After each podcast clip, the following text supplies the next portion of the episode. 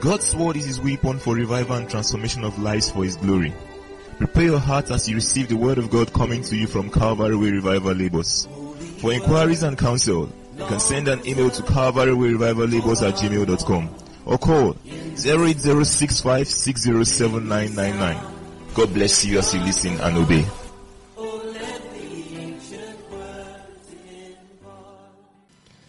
Father, we ask that you speak your word of life to us. We ask that you will teach us what we must know and grant us the grace not to be hearers only, but doers also. In the mighty name of Jesus Christ. Amen. You can be seated.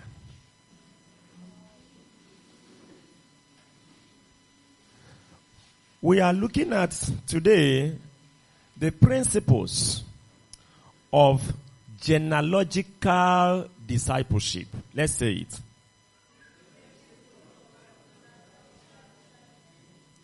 When you read the Bible, sometimes you will see the Bible saying, and Terah begat Abraham, and Abraham begat Isaac. Isaac begat Jacob. Jacob begat Joseph. What we call that is genealogy.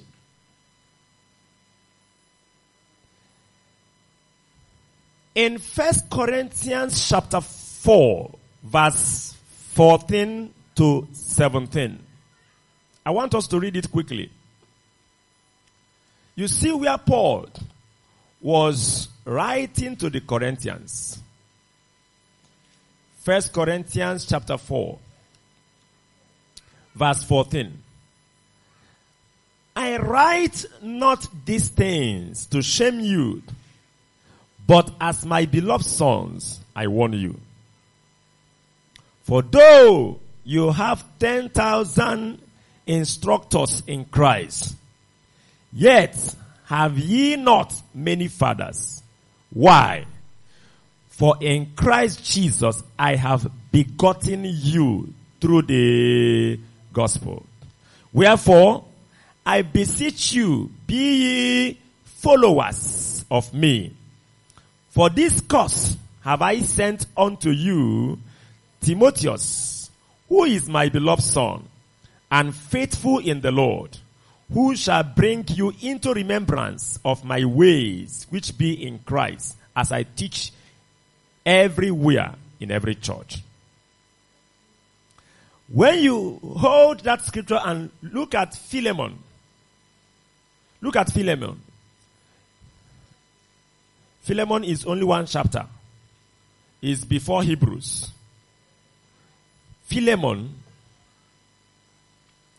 you see where Paul was writing to Philemon and he began to talk about Onesimus. Verse 10. I beseech thee for my son Onesimus, whom I have begotten in my bonds, which in time past was to thee unprofitable, but now profitable to thee and to me, whom I have sent again. Thou therefore receive him, that is my own boys, whom I would have retained with me that in thy stead he might have ministered unto me in the bonds of the gospel. But without thy mind would I do nothing, that thy benefit should not be as it were of necessity but willingly. And so on and so forth. Paul said in verse 10, I beseech thee Philemon for my son, my son. Remember that Paul was not married. Was Paul married? How did Onesimus become or became his son? He said, my son Onesimus, whom I have what? I have begotten in my bonds. Even when Paul called these ones sons, he doesn't even include my spiritual sons. Sometimes when you want to distinguish between biological son and uh, spiritual son, you, you, you have to say, this is my spiritual son. But I notice that there is nothing like that in the Bible. Because the begotten of sons by the gospel is even more real and authentic than the physical begotten.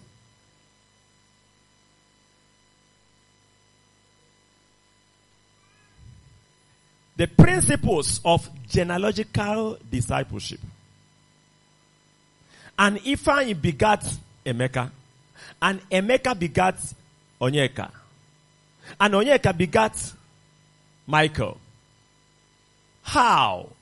By the gospel.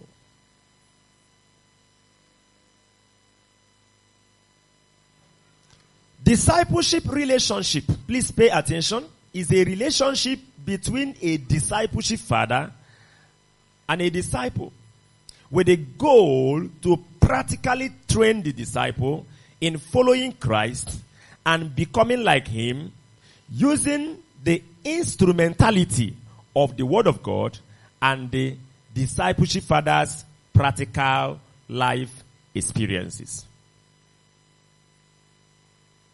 Relationship between a discipleship father. Who is a discipleship father? One who has begotten a disciple by the gospel. And the disciple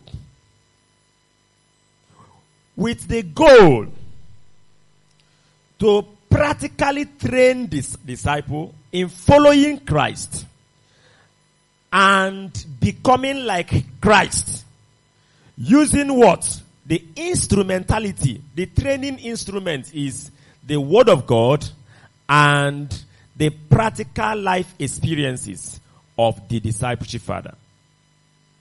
That's what we do here. This is not a church. This is not a congregation. This is not a denomination. Something brought us together. And that is the goal of becoming like Jesus. And because there is no other way an apprentice can become like his oga without proper apprenticeship. That's why we are here. The English word for discipleship is apprenticeship. So if you know what it means that somebody is learning mechanic, learning plumbing, learning tailoring, learning all of that, and is trying to become like the Oga, that is what discipleship is all about. We want to become like our Oga. We have a master discipler, Jesus Christ.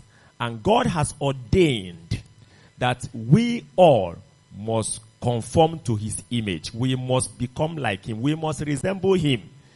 You cannot say that I am a brother of Jesus if you don't resemble him. No. No.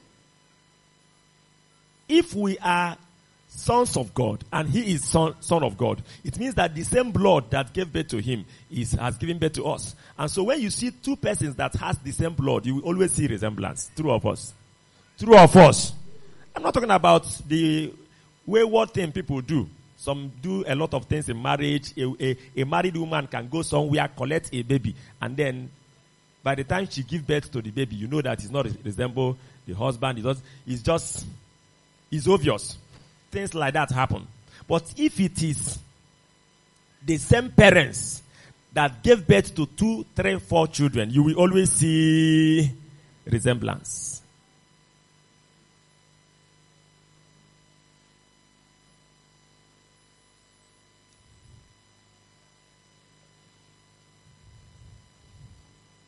For this relationship to work, the discipleship father must be someone, must be someone who has made more progress in his spiritual life than the disciple.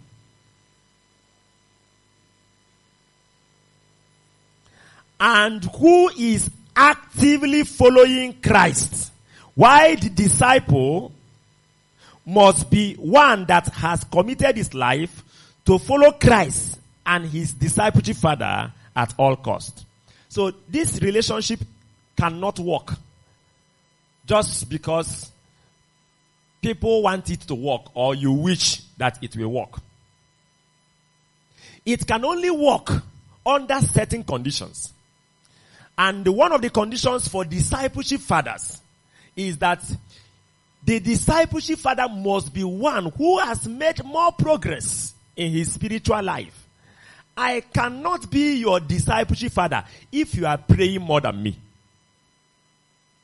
I cannot, I don't have the capacity. So who will now disciple each other in prayer? I don't have the, the capacity to disciple you in fasting.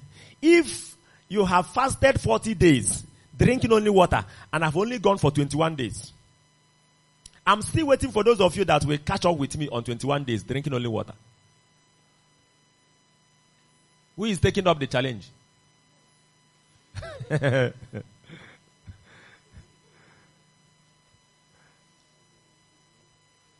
are you pointing at anybody? Are you sure?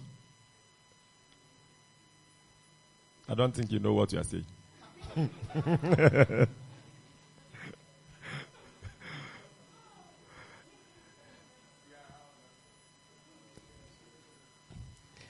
you must have more practical life experiences in the spiritual life and journey.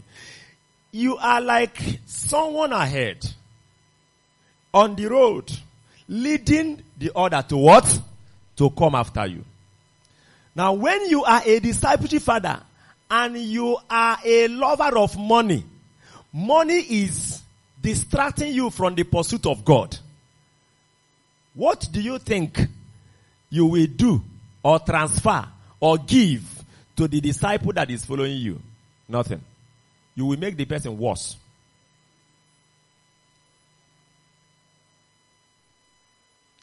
You are a discipleship father and you are not giving a good example. Do you know that the word discipline is the same root word with disciple? The same root word as disciple. Discipline. You can't say you are a disciple when you are supposed to be in discipleship or you have a discipleship meeting with your discipler by four o'clock and you are coming 4.30, 5 o'clock or even, no, you are not disciplined. You are not disciplined. You know, let me tell you something. Please listen carefully. A lot of people want to go far, go high in life, but they don't know the way.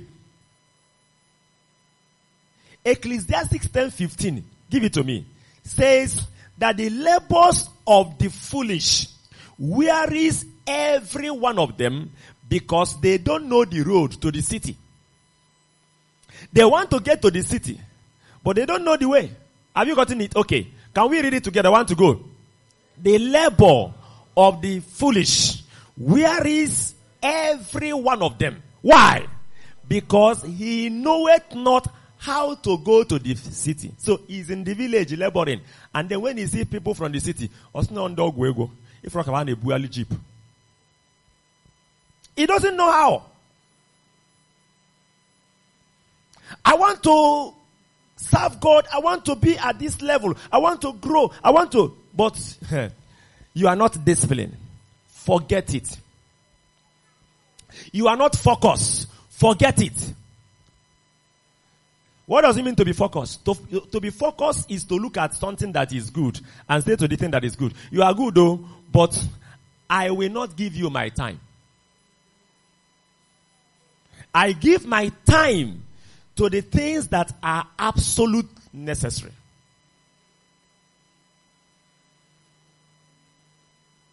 The discipleship father must be someone who has made more progress and who is making more progress. You have no reason to be a discipleship father or to answer a discipleship father when your life is not showing example to the disciples. No.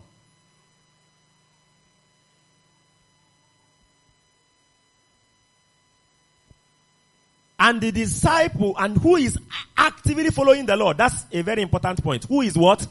Actively following the Lord. Actively. Actively. Somebody will say, eh, what are they even doing here? Is it not the same thing as they are doing in my church? Is it not the same thing they are doing everywhere? No. No. There is difference. What is the difference? There are some pastors, there are some ministers that are not following Christ. They are speaking in tongues, they can preach well, but they are not patterning their life after Jesus. One day I was teaching on praying like Jesus. Jesus prayed on the cross. Why the Roman soldiers were beating him, molesting him, kicking him. We watched it in the film at Ubodogu. And he prayed and said, Father, forgive them. And as I was teaching those disciples that this is how disciples of Christ should be praying. One of the sisters raised up her hand and said, Sir, my pastor is teaching us every Sunday to pray, fall and die prayers for our enemies.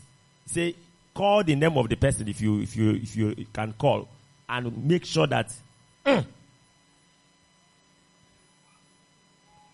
and it was like, I said, well,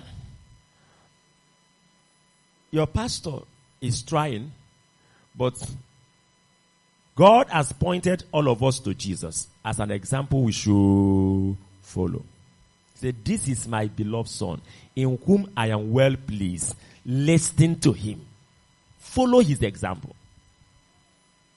So the discipleship father must be someone who is actively following Christ. If you want to know whether you are actively, actively following Christ, you will tell us what you learned from Christ by your Bible study and meditation this morning. When? When? If you know that you did your quiet time this morning, meditated on the Word of God, and learned some lessons from the Lord. Let me start from the the honorable. the fathers. Can I hear? See hands up. This morning, I spent some time to read and meditate on the word and learned heard from my, my, my, my, my from the Lord. He taught me. Let me see hand up. Look, look, look back so that you see your brothers and sisters. Okay, let's go this side. How many of us? Turn, turn, so that you see them. Turn.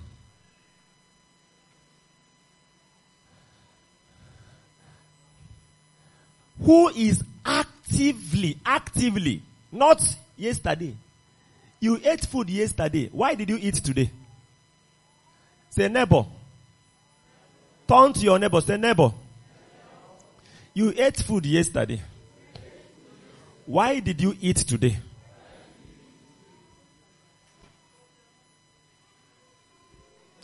Now listen carefully.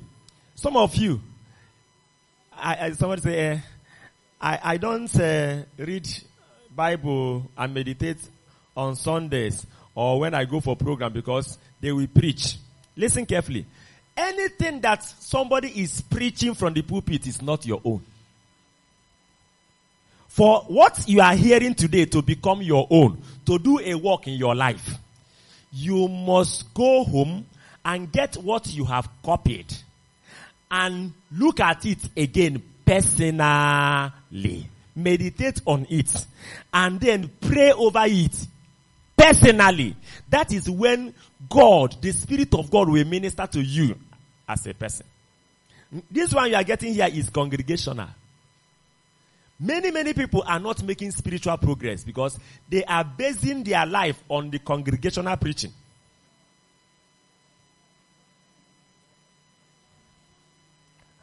actively following Christ? Are you committed to follow Christ? Actively Christ is in you by his spirit. And so he's there to teach us. I so much enjoyed what the Lord taught me this morning. He taught me from John chapter 2, verse 1 to 11. I, it, I saw so many things. He was showing me a lot of things. You remember that place where Jesus turned water to wine? Do you remember? That was where he staged me this morning and was opening my eyes. I was just shouting. One of the things that he showed me was how he turned water to wine and then asked the servants to take the water, the wine to the governor. There are so many things. I will just give you one or two that he taught me. Now, when the governor got the wine, the governor said to the person that was organizing the wedding, how did you keep a good wine like this last? You should have started with good wine like this. And then when the good finishes, you bring the worst. Say, every man, that's how, what every man does. Why the, is your own different? Every man starts with good wine. But you now brought a good wine later when we have drank nonsense.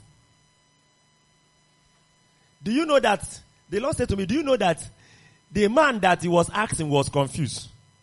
Because he doesn't know where and how the wine came about. Are you getting that at all? The governor himself that was talking doesn't know where the wine come about. The Bible recorded that it's only the servants that took the wine to the man that knew how that wine came about. He said, can you see that he did not advertise himself? Can you see that he did not tell people that I am the one that turned this wine, uh, water to wine. So governor, you should acknowledge me quietly. He performed that miracle and, you know, solved the problem. Si- somebody say silent labor. Noiseless. Nobody knew who did that. Everything worked well. I was, I was shocked. I said, Lord Jesus, you are great. Something entered into my life as I was looking at that. I got about six different powerful lessons from that meditation. And that is the second time I'm meditating on it. The first time I was meditating on it, it was something else. I won't go that side, otherwise I will move too much away from my uh, uh, teaching today. There is a lesson every morning for you, for those that are actively following the Lord. What is your excuse? Those of you that went to mission with me, is it not me and you that went for mission? You slept in the same room that I am, I slept. But while you were sleeping, I woke up. As I was in my quiet time, you are still sleeping. Sorry, sir, if I'm embarrassing you.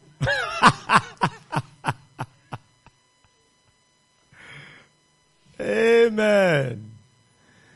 What is your excuse? Why you will not wake up on time and open your Bible and read and meditate. Meditate. Tụgharịa uche n'okwu Chineke ka ịmụta ihe ga-enye gị ndụ. That is Christianity. Religion a na-awụwalị ebe niile. Ụfọdụ amadị ihe bụ okwu Chineke. Ụfọdụ a na-agagharị n'ọrụ n'otu dị iche iche na-asụ ụrụ ụka na-eme nka na-eme nke ọzọ. Empty. Any little temptation, anger, awụpụta. Ọwụ ọnya, wụ ọnya, wụ ọnya, wụ ọnya. Ọmụwa ka ị na-akpali like that. Ọmụwa ka ị na-akpali like that. I was talking with one brother on phone. Say, ana m akwanyere onwe m ugwu. I don't want anybody to insult me. Ana m akwanyere onwe m ugwu. Nsị ee. Na Jizọs sị na onye ọbụla ga-abụ onye na-eso ya ga-eme gịnị? Ga-ajụ onwe ya. Ma gị nwa na-eme gịnị?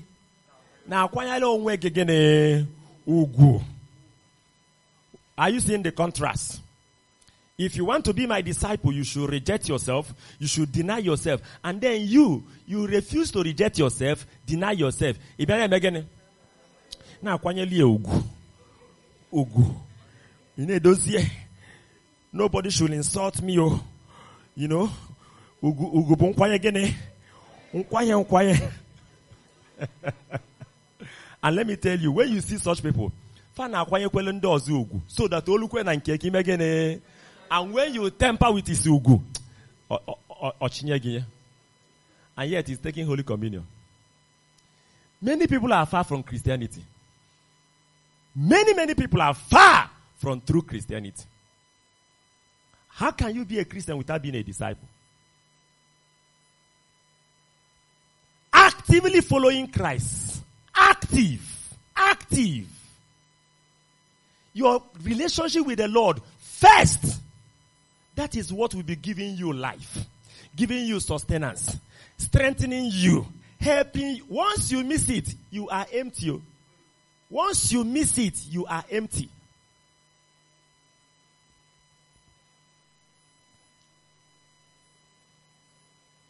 Discipleship relationship is important because it provides an audiovisual example of Christ's life to the disciple as he relates with his discipleship father, thereby making it simpler for him to learn and follow. One of the things that we do in discipleship is to humble yourself. Humble yourself to the last. Forget yourself. Forget what you are and who you are. Some years ago, I came back from youth service and I was made the youth leader of my church. Then, that was 2008 at Awka. It was University Chapel. I was doing my master's then. And that youth fellowship, it was only undergraduates that were attending the fellowship. There are graduates in the church, masters, workers, other people, but they are not attending. It's only undergraduates. So, when I was met the uh, the youth leader, well, the reason why I accepted it was that before I went for youth service, God spoke to me and said, be praying for students of Unizik because I'm going to use you to help their life. So I was praying the prayer even throughout my youth service. So when I came back, during the day they are doing youth election, I already know that graduates are not always part of the youth fellowship. So I didn't even go near. I went away. I went home. That day, that day, the brother, an undergraduate, they made the youth leader, called me on phone and said, please, can you be the youth leader? They elected me the youth leader today. But my father said, your result is very poor. You cannot take that position because it will make you to have more poor result. So you must not take that position. So he was now asking me, can I be the youth leader? I said, what you are saying is not understandable. I was not there during the election. And you are, you are and they are going to call them out next Sunday to dedicate them. So ah, but I was not there when nomination was done, election was done, and you are going to bring me out as the president, as the leader. It's not correct. He said, no, I should not worry that he has spoken with the person that conducted the election that he said he should talk to me if I will agree. I said, no, no, no. He was persuading me, persuading me. I said, okay, let me ask the Lord. I took the matter to the place of prayer. I was asking the Lord, look at what this brother is saying. Look at what this brother is saying.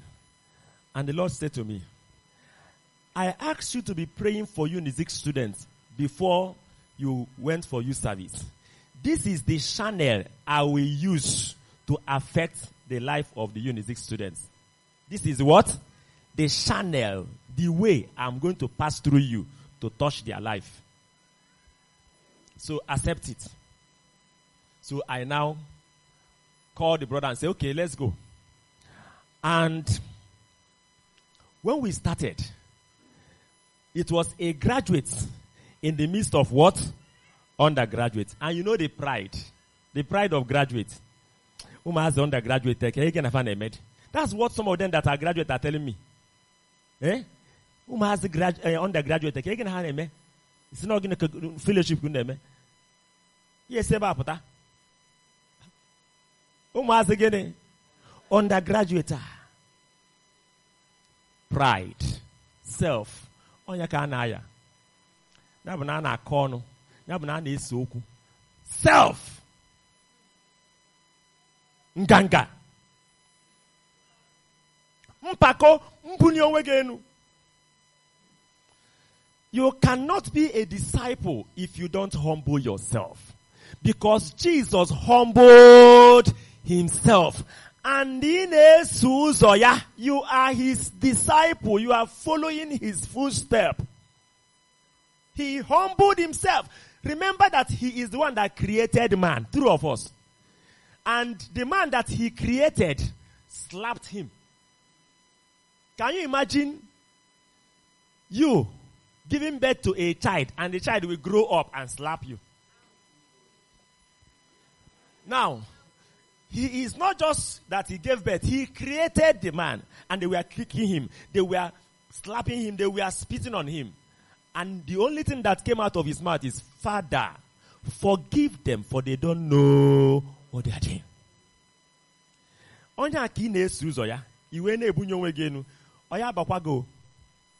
It will not contain you. No. You can't be his disciple. You can't. It's not possible. He left the glories of heaven and came down to dwell with men.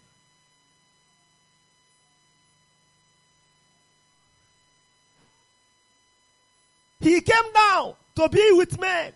So when they said, look at you, a, a graduate, undergraduate, I say, well, leave me and them alone. And when I am with them, you will not know who is who. Do you know that the reason why they hired Judas to identify Jesus is because Jesus and the 12 disciples are the same. Eh? When they are walking on the road, you won't know who is Jesus and who is not Jesus. Unana You won't know.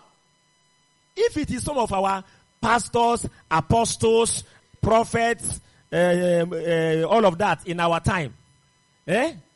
By the time the, the man of God, the, the, the, the senior apostle, what did I call him, please? The, the senior apostle. By the time he is standing, there will be a junior apostle by the left side, a junior apostle by the right side, and the one that is carrying his bag and Bible in the front. And then other ap- apostles and protocol officers will now be following him at the back. The moment you look at the entourage, you will know the person who is what? The senior apostle. Arresting such a person, will it take you to hire a betrayer? Once you come, you pick him. Jesus will be round the table eating with the disciples. Round the table. And you will know who is who. Humility.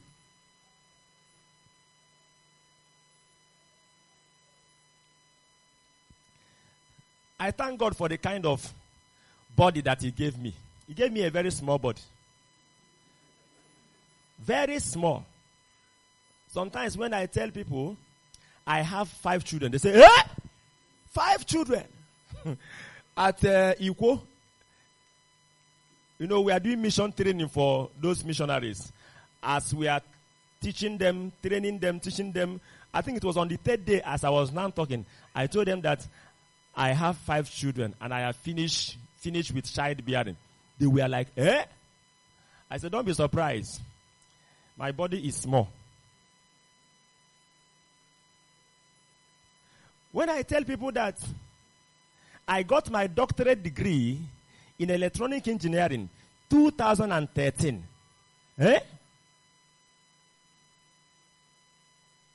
Head of department electronic engineering UNN, eh? Senior lecturer. But Paul said all those things that were I have counted them what? Rubbish. Tell your neighbor, humble yourself. If you want to follow Jesus, humble yourself. And if you are not following Jesus, you are not going to enter into the kingdom of God. Happy religion. Happy ihe a niile niile. Eh? I'm telling you, oge eme ndị mmadụ on the last day. Those who did not follow Christ, they will not be able to enter. They will not. How can you enter? Jesus said, I am the way. So when he passed, if you are not like him, how can you pass the way? It's not possible.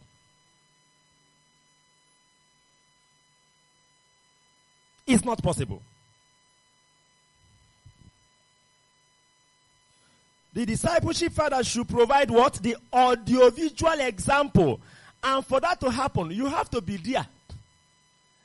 You have to be there in the midst of the people, in the midst of the disciples. I enjoy myself in the midst of my disciples. Three of us. Three of us. Who will bear witness? Raise your hand.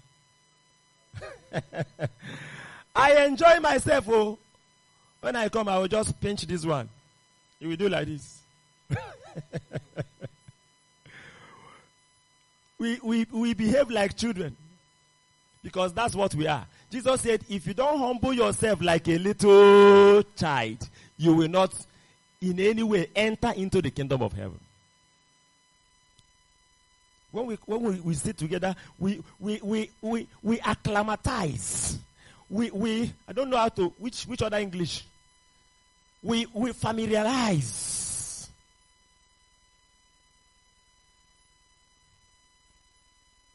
And then, that's one of the, the reasons the flesh cannot understand a meeting like this. Because if it is a meeting where you want to glorify self, eh?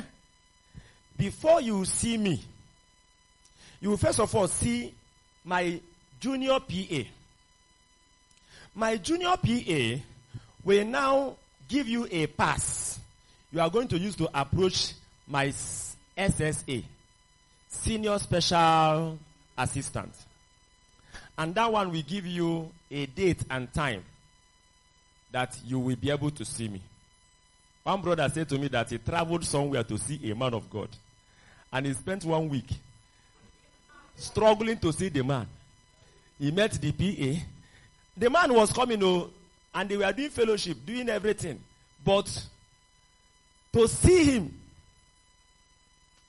he spent one week and came back. He couldn't see him. He couldn't see him. He came back. He was telling me. He was telling me.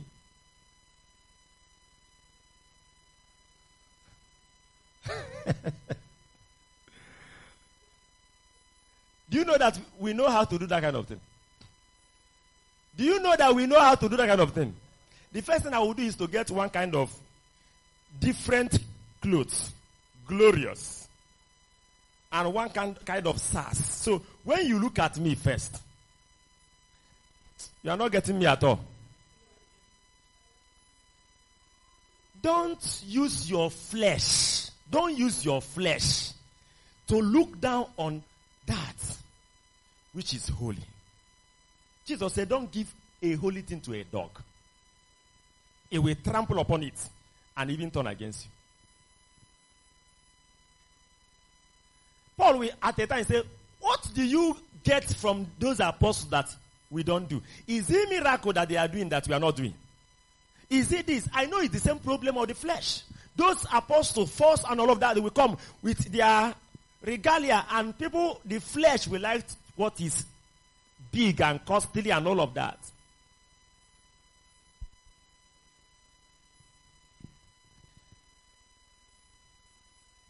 It takes humility, and that's the problem. I keep warning several of us. Sometimes I will look at a disciple and say, Look at you. If I call you now and say, I want to see you by five o'clock, and then your pastor or somebody else or any other person, you know what I'm talking about, you know, we ask you five o'clock, I want to see you. I see you coming to me and say, Sir, please. Sir, please. I am the one that first of all told you before that person's own came. But you will want to come to me and tell me because you will not say it like that, but that's what what I'm saying, is it true of us? Is it true of us? Because we are simple. We are humble. And your flesh, your flesh is now playing with it. And you think you are going to make progress. Until you deny yourself too.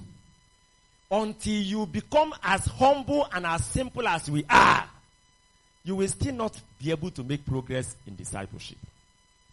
This is the truth. There's no other.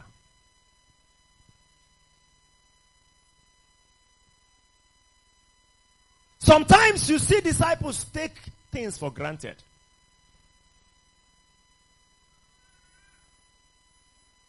Ah, I traveled to Enugu, um, in Anambra State. On phone, they are trying to call the person to know whether he will do something now. Say, I travel to where? Enugu, and you are a disciple.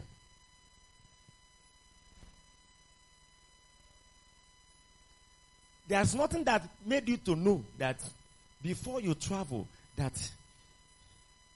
you should at least you know, there are things we are going to study. This, this study, that's why I said God is good to us. He has given us first Sundays as what? Discipleship evaluation and improvement Sunday. So eh, wherever we stopped today, when we come next Sunday of next month, we do what? We continue.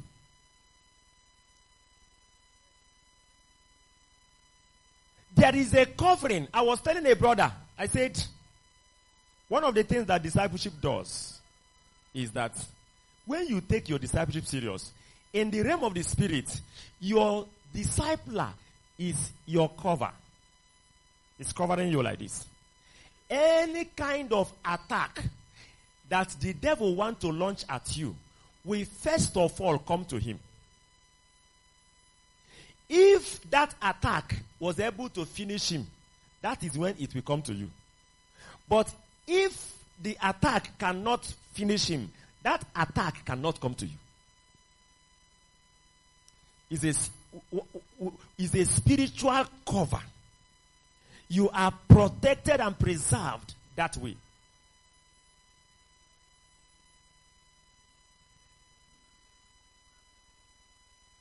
There are so many things. But let me stop here so that I can talk to some of us who have not started our discipleship journey at all. Give me Matthew 11. Let me round up. Matthew 11, 28, 29, 30.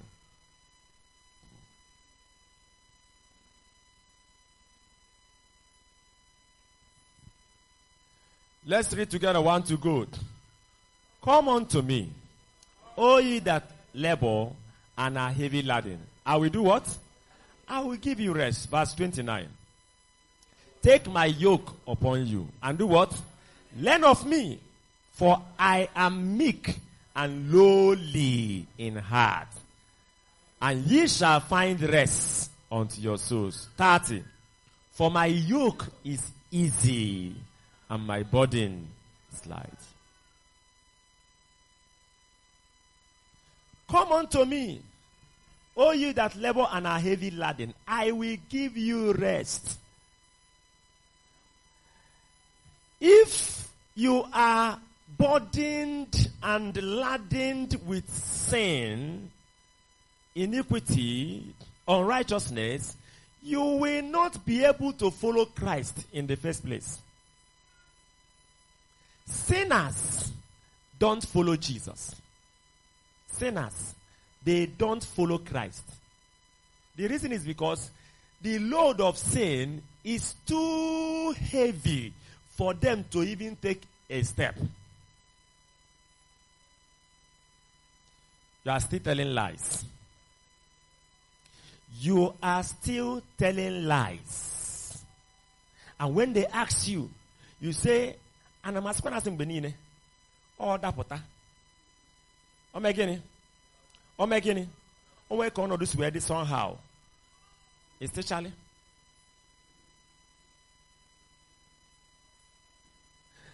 you are a student and you are doing expo to pass exam. Hmm. I don't want to take WAEC two times so adịkwa mbọ na again o mana m ga-emekwa ihe ibe m na-eme ka m nwee ike gafelu nwata akwụkwọ na-egbu osipụ bụ onye ori a what a thief a thief not an arm robber but a pen robber pen p-e-n He's not using gun to do the robbing. What is he using? Pen. Pen robber.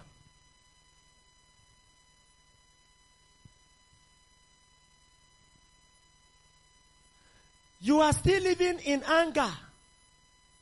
Iwe ọkụ ị na-ewe 10 years ago when you started speaking in tongues is still there today. The same ọkụ. You can't follow Jesus with anger. You need to give you rest from anger. Malice esemokwu o nwere onye gwara gị okwu ịlaikrọ o nwere onye mere gị ihe wutere gị and because of that anytime you remember the person anytime you see the person you may even be happy walking rejoicing singing and then you see the person mm. enwee reaction? Somebody say reaction. Within you ihe something smell gị ọnụ ị na-agakwa but you know that you are carrying malice unforgiveness sinners cannot follow jesus. Pornography. Onye na-ene na onye gba ọtọ bụ onye ala.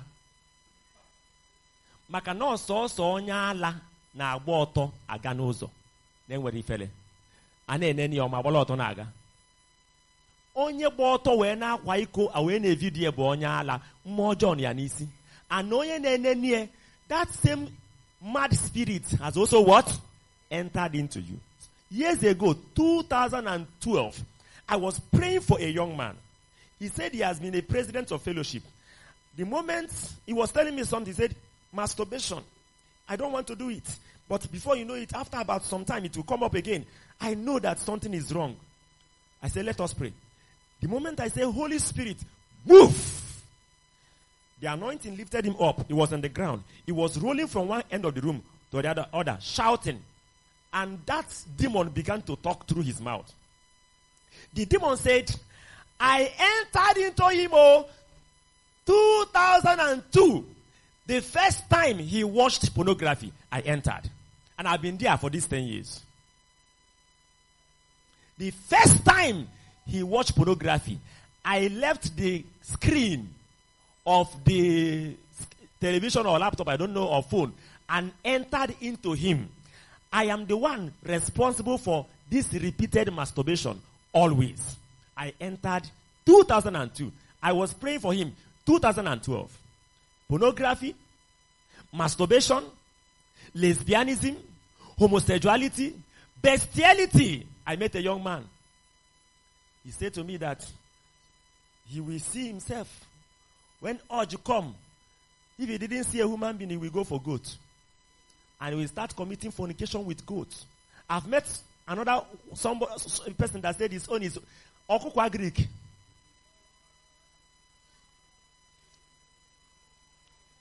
These are demonic fornicators, adulterers. Sinners cannot follow Jesus. Sinners cannot, the load of sin is too much. You can't. You can't. It's not possible. You need to come to Jesus. He is the Savior. He will first of all forgive you. That's forgiveness. But for you not to go back to the same sin again, he need to save you. Save you. Many people will do go for confession. Some will confess directly to God. But after the confession, they will go back and commit the same sin they confessed. Why? They are not saved. Jesus came to save, came to save sinners from their sin. If you are a sinner, you are a sinner. That you came to a, me- a meeting like this and you are in the midst of the people of God, you dress well, does not mean that you are no longer a sinner. If you live here now, in that your private corner, when you are alone, when NEPA light is off, you will come back to commit the same sin. So why do, why do you pretend? Why don't you come to Jesus and say, Lord Jesus, I'm a sinner. Forgive me, but save me, so that I will not go back to it again. And then he will take away that load from you. And then he will give you his yoke that is easy, so that you will follow him and be able to find rest for your soul in eternity. Two places heaven or hellfire. Say forever and ever three times. Forever and ever. Forever and ever. Forever and ever. Heaven forever and ever. Hellfire forever and ever. Sinners has no place in heaven. Where have you prepared for your soul? Rise on your feet let us pray. Can you, in the next two minutes, tell the Lord who you are and ask Him to help you as the Word of God has come to you in one area or the other, that your response will lead to your progress this evening. If you are a sinner here and you are not saved, can you cry for salvation and say to Jesus, Come into my life and be my Lord and Savior? I want to pray for you. I want to pray for every one of us that this message will not condemn you on the last day. But through this message, you will be saved on the day of the Lord. Laba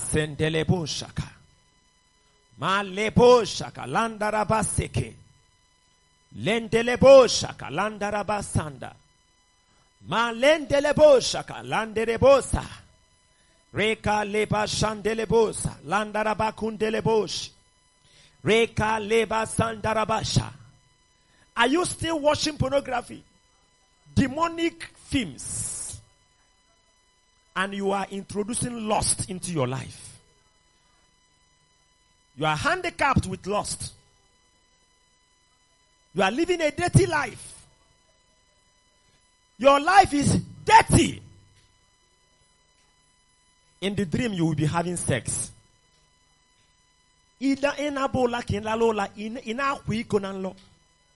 Because your life is dirty. Your life is dirty.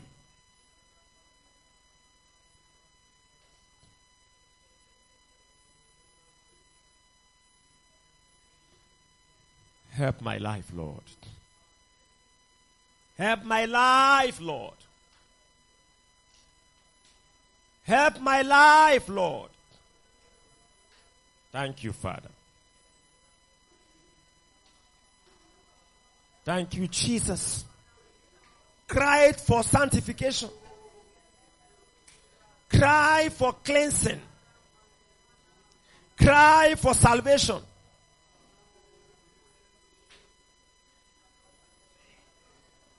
Thank you, Father.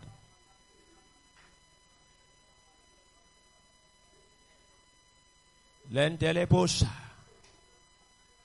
Reka leba sandele bosha. Reka landaraba sandele bosha.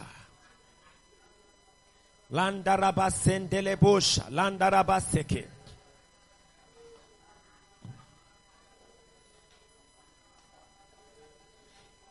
Thank you, Lord.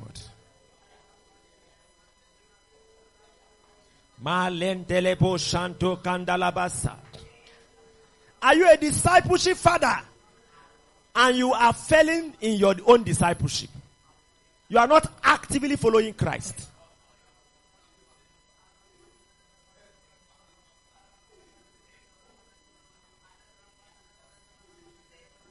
You play with your quiet time. You have excuses why you will not wake up in the morning and learn a lesson from Jesus. You will rush out empty. You will rush out empty to pursue money. To pursue money. Those that are rushing out like that are in hell. They have gone to hell and hell is calling you. Will you reject that call and say to the Lord, help me. I want to be a true disciple. I want to follow you. I want to follow you. Thank you, Lord. Landaraba sendelebosha. Reka liba sandaraba shandaraba kularaba saka. Lendelebo shandaraba kularaba sirima kularaba sa. Lendelebo saka landaraba shelebo sika.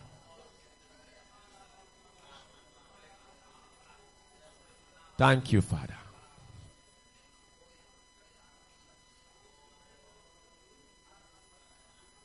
Lord, I pray for every discipleship father that is here.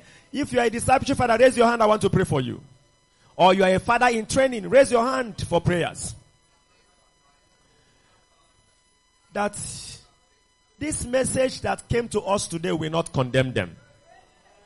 In the name of Jesus Christ. Rather, it will bring sanctification unto their lives. It will bring sanctification unto their lives. I pray that we make our discipleship fathers to be disciplined. Discipline. You can't be a disciple without discipline. Discipline with time. Discipline with their tongue. Discipline with their, their, their, their life. Discipline in their prayer life, in their quiet time. Discipline. I pray that we baptize them with the spirit of discipline. In the name of Jesus Christ that they will be living by example. They will be serious and committed in this journey. Help them, Lord, in the name of Jesus. If you are here and you want to give your life to Jesus, you want Jesus to deliver you from sin. I want to pray for you immediately. Raise up your hand. You want Jesus to deliver you from lying, from all kinds of sin. Raise your hand and say these prayers after me. Please don't waste time. We don't have time again. Lord Jesus, you died for me on the cross to save me from the power of sin. I am sorry for all my sins. Come into my life. Be my Lord and Savior. I surrender to you today.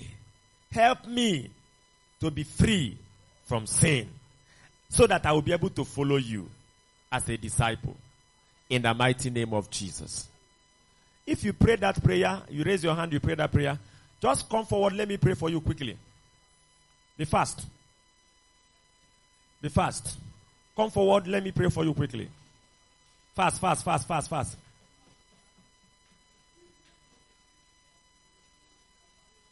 If you raise your hand, you pray the prayer, come forward. If you are not ready to come forward, there's no problem. It means you are not serious. We don't have time for unserious people here. Be fast. Just come, come, come, come. We don't have time for people that are not serious. This is a place of seriousness. If you are out here, raise up your two hands. Let me pray for you. Father, I thank you for these ones that are out here. They have prayed for your intervention in their life. This their coming out will not be in vain. Deliver them and break the yoke of sin in their life. And give them the grace from today to live for Christ in the name of Jesus Christ. Thank you, Father. And may your name be blessed. Help them to follow you. Help them to walk with you. Help them to walk in your way. In the name of Jesus Christ. Thank you, Father. In Jesus' mighty name we pray. Amen. Can go back. Thank you for listening. We trust you are blessed by God's word. This message and many more can be downloaded from our website www.calvaryonline.org. To testimonies, counseling, and prayers, you can send an email to calvarywayrevivalabels at gmail.com or call 080-6560-7999.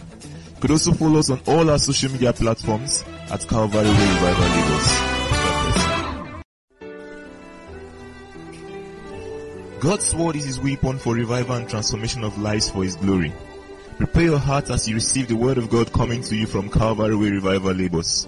For inquiries and counsel, you can send an email to calvarywayrevivalabels at gmail.com or call 08065607999. God bless you as you listen and obey.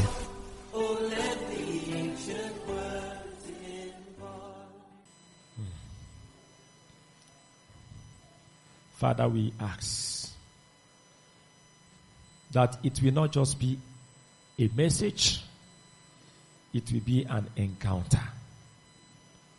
We ask that you will visit every one of us today and cause that our life will experience your touch, your transformation in every way so that we will continue to make progress in our walk with you. In the name of Jesus Christ. Amen. Amen. We started last week looking at the principles of genealogical discipleship. And we didn't go too far in that.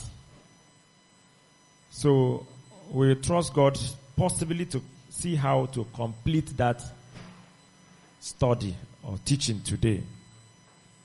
Turn your Bibles to Matthew chapter 1.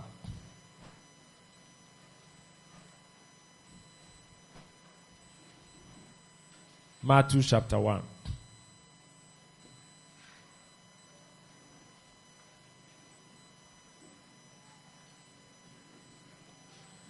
From verse 1. The book of the generation of Jesus Christ, the son of David, the son of Abraham. Abraham begat Isaac, and Isaac begat Jacob. And Jacob begat Judas and his brethren. And Judas begat Phares and Zara of Tamar. Phares begat Esrom, and Esrom begat Aram. Look at verse 15. And Eliud begat Eleazar. And Eleazar begat Matthan. And Matthan begat Jacob. And Jacob begat Joseph, the son of Mary, of whom was born Jesus, who is called Christ. Verse 17. So all the generations from Abraham to David are 14 generations.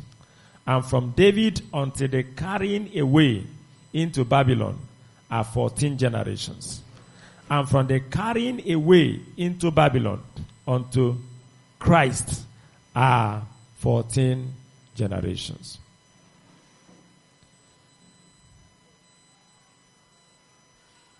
Jacob begat Joseph, and Joseph begat Jesus.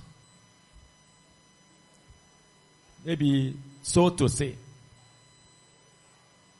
And Jesus begat who?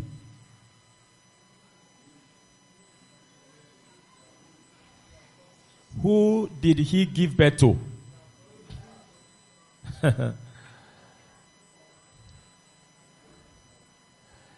In the Old Testament, there is serious and strong emphasis on biological children. In the New Testament, the emphasis is not on the biological children. The emphasis is on the spiritual children. Unfortunately, many, many people have not understood where God is and what his emphasis is in the New Testament. When someone didn't have a child, physical child, biological child, he is so uncomfortable. He does so many things, felt so bad. So many people say so many things. When someone doesn't have sometimes a male child, he has a lot of unrest. But do you know that among the 12 apostles that Jesus had, that all of them that were not married, like James, John, and so on, Matthew, that they never got married. The only people that were married before the call We are the people that remained married. The rest never married. But do they have children? Do they beget children?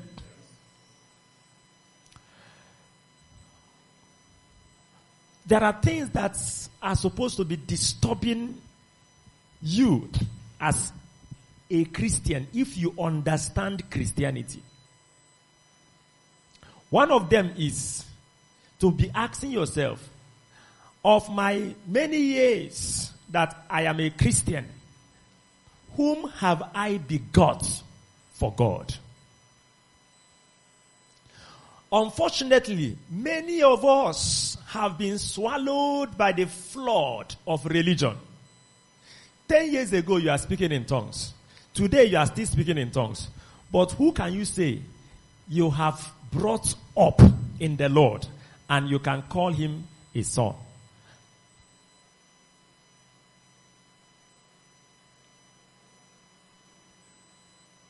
It doesn't touch us that we are spiritually barren. It doesn't touch us that we are not fruitful. Some of us, we find it as normal because the system of religion that we grew up with, it is normal.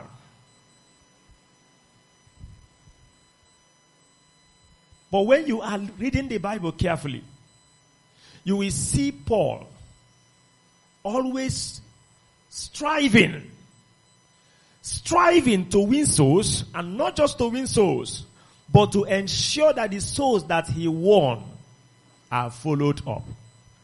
That they grow up and be able to win others. Until the soul you won is able to win another soul, you have not won that soul well.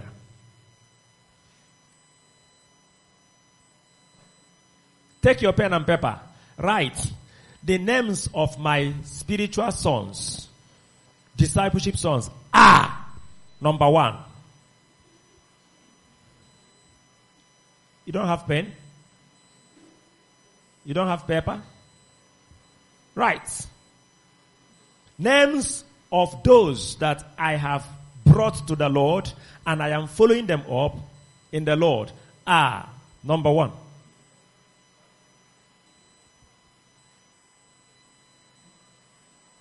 Number two. How many of us you will like when you get married? Those of you that are not married, to have a biological son. Can I see your hand up?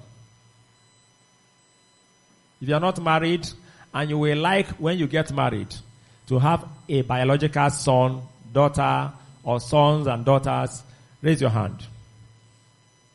How many of us, your hand still be up? How many of us, you will like it to come 10 years after your marriage? You marry and then 10 years after your marriage, you now have your first child. Five years after your marriage.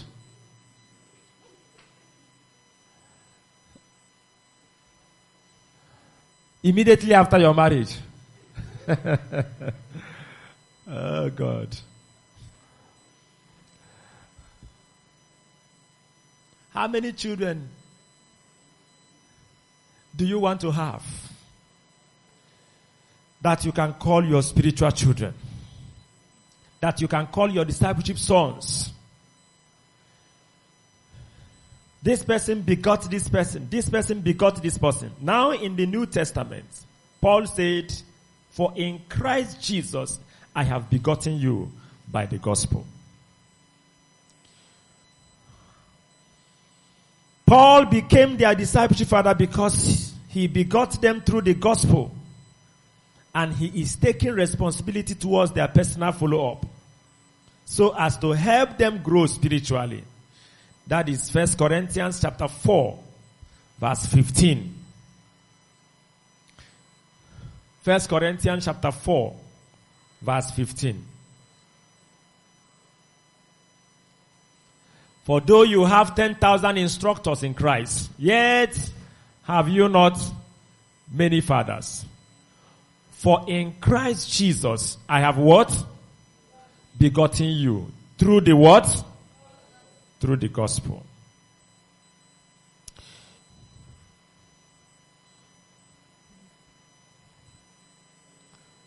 Who is a discipleship father? A discipleship father is not someone who is going about saying, I am a discipleship father. A discipleship father is not someone who is, who has passed through discipleship father's training and he's commissioned and they say this is a discipleship father. A discipleship father is a disciple that has reasonably conformed to the life of Jesus reasonably conformed to the life of Christ. And he has at least one disciple, at least one, that he is following up, he is discipling on personal basis to become like Christ, using his own life example. That's a disciple father.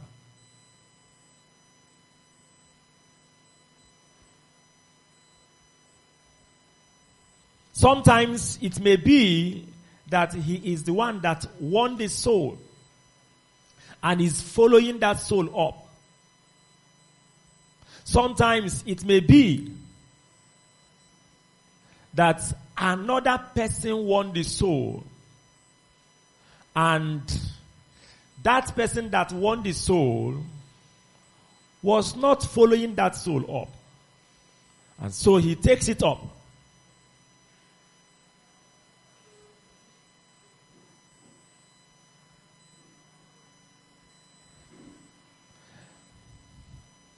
A brother came to our place last week and he said he has a call into the ministry.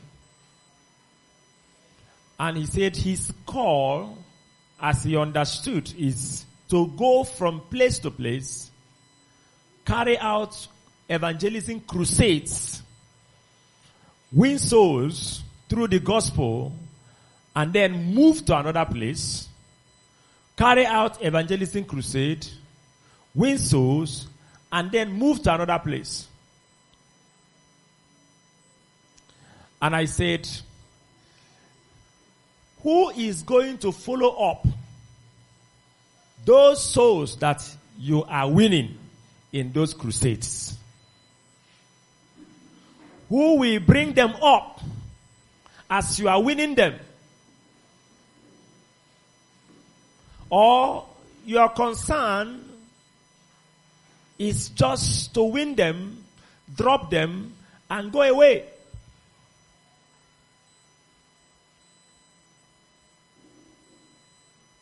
So that is not balance.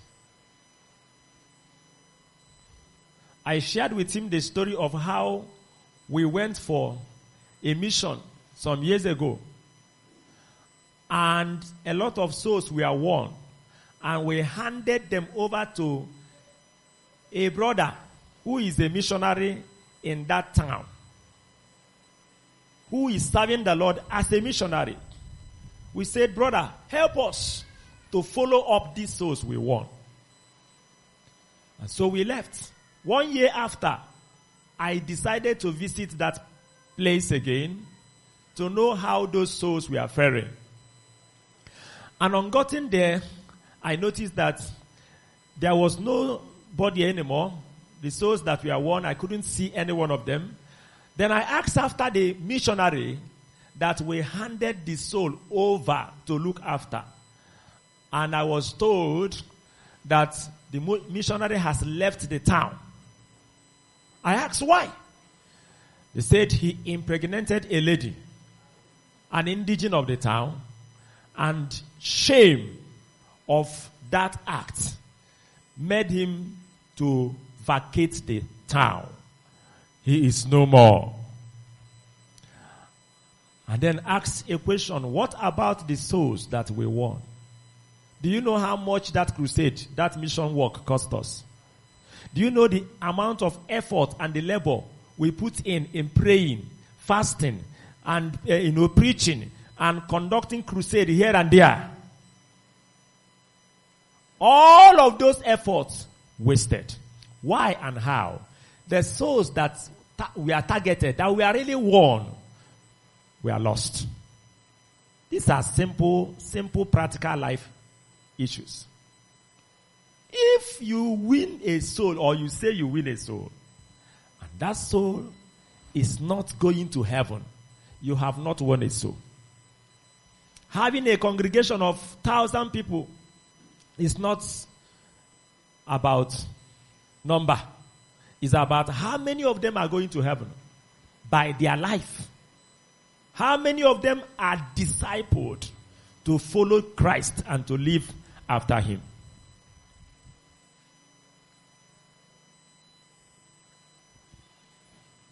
So a discipleship father must ensure that he deliberately keep following up the souls of the disciples that he has made or won until they are qualified for the kingdom.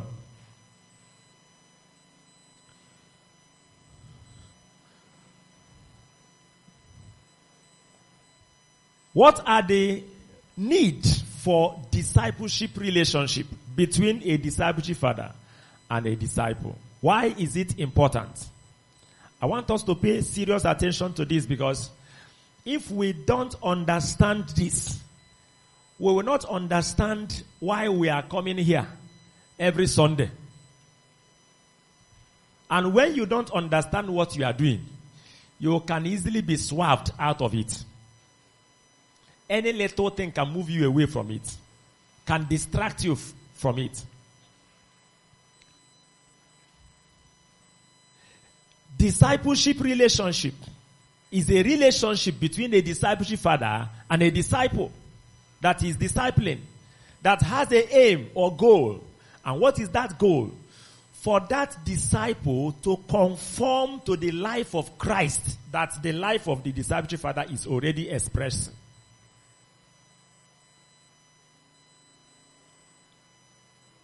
Why is it important?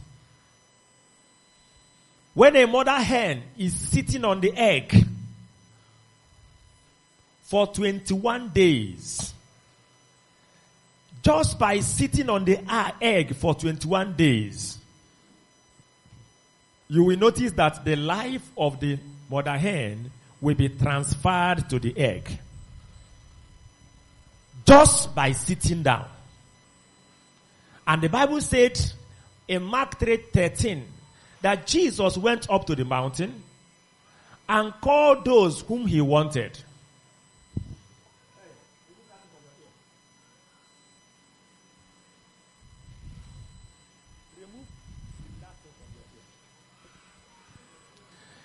He called those that he wanted and they came up to him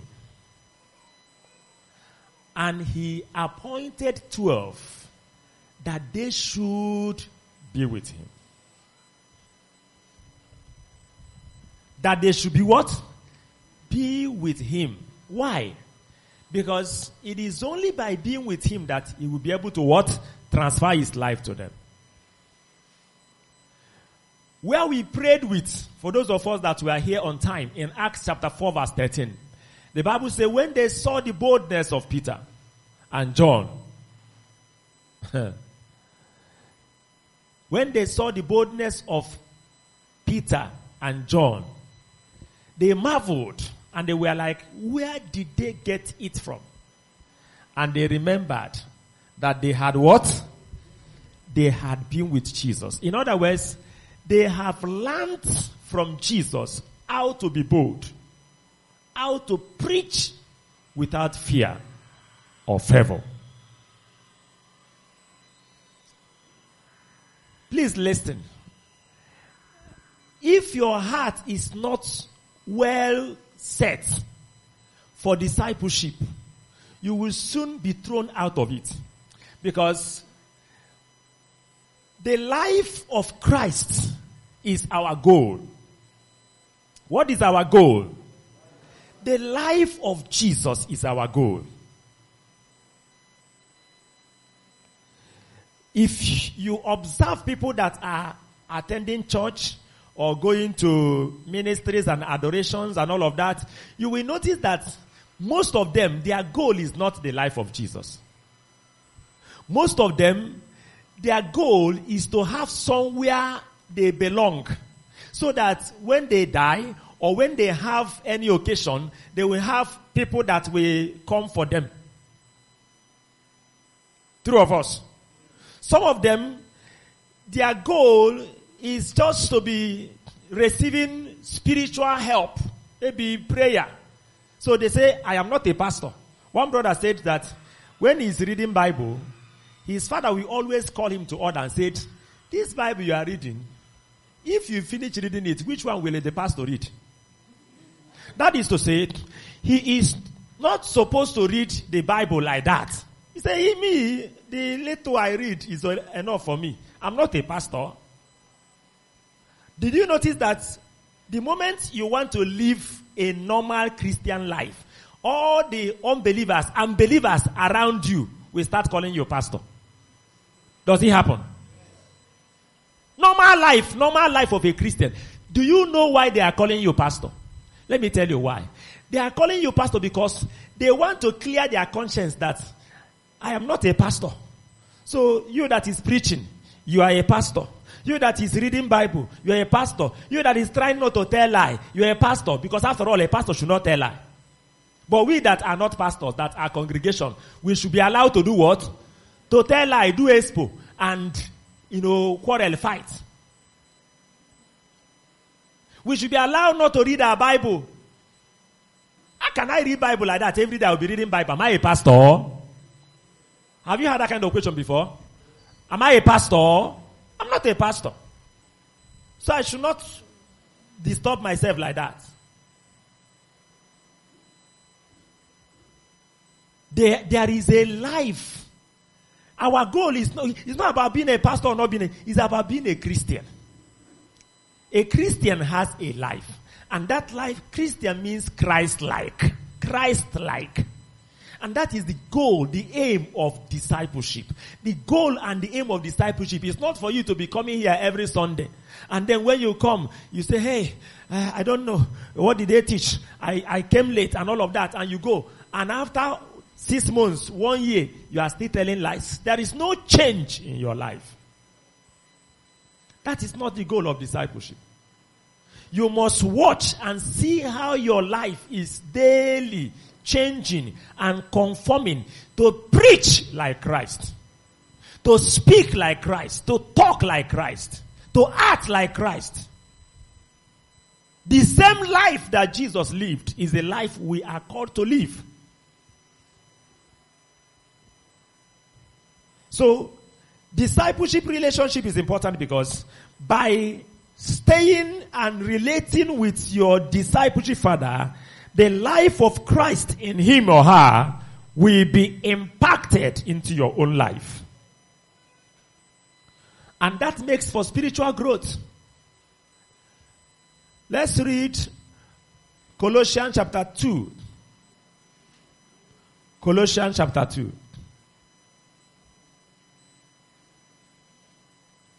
Verse 6.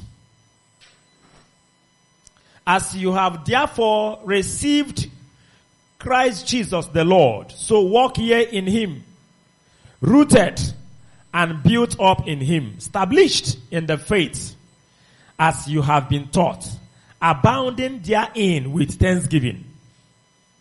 Verse 8. Everybody read it together. One to go.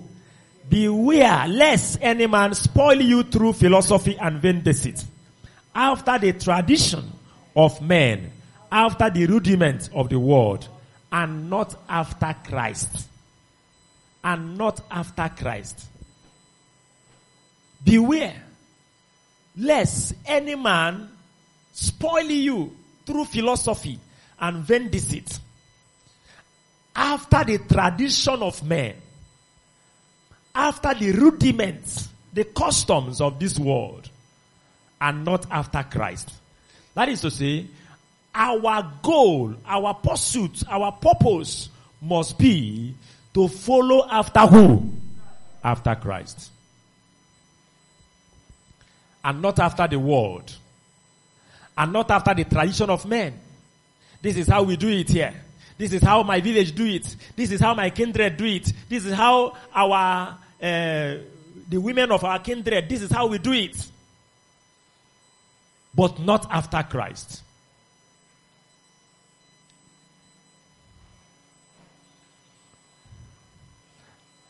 Effective counseling of the disciple. Discipleship relationship provides a platform for an effective counseling of the disciple by the discipleship father. Now, I want to spend some few minutes on counseling. What is counseling? Counseling is seeking for a solution to a problem by a higher wisdom. What is counseling? Seeking for a solution for a problem by what? A higher wisdom.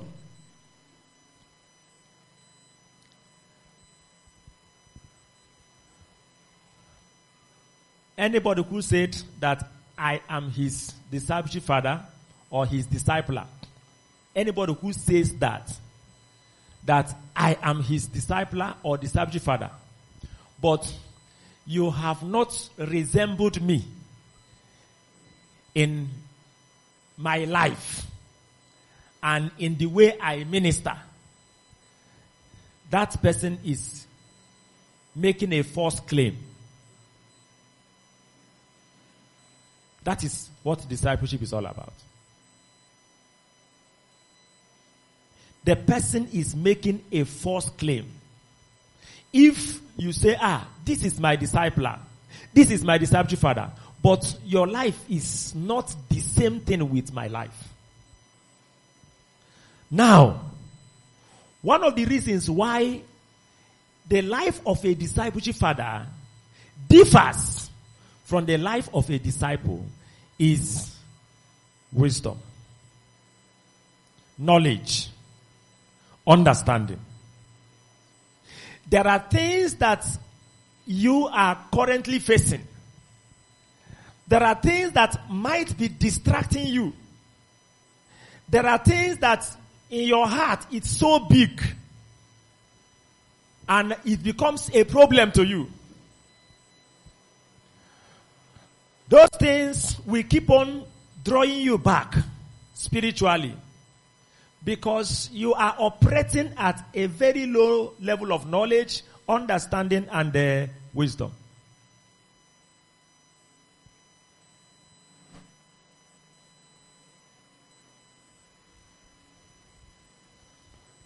Let me list eight things that if you see them in your life, then you need counseling.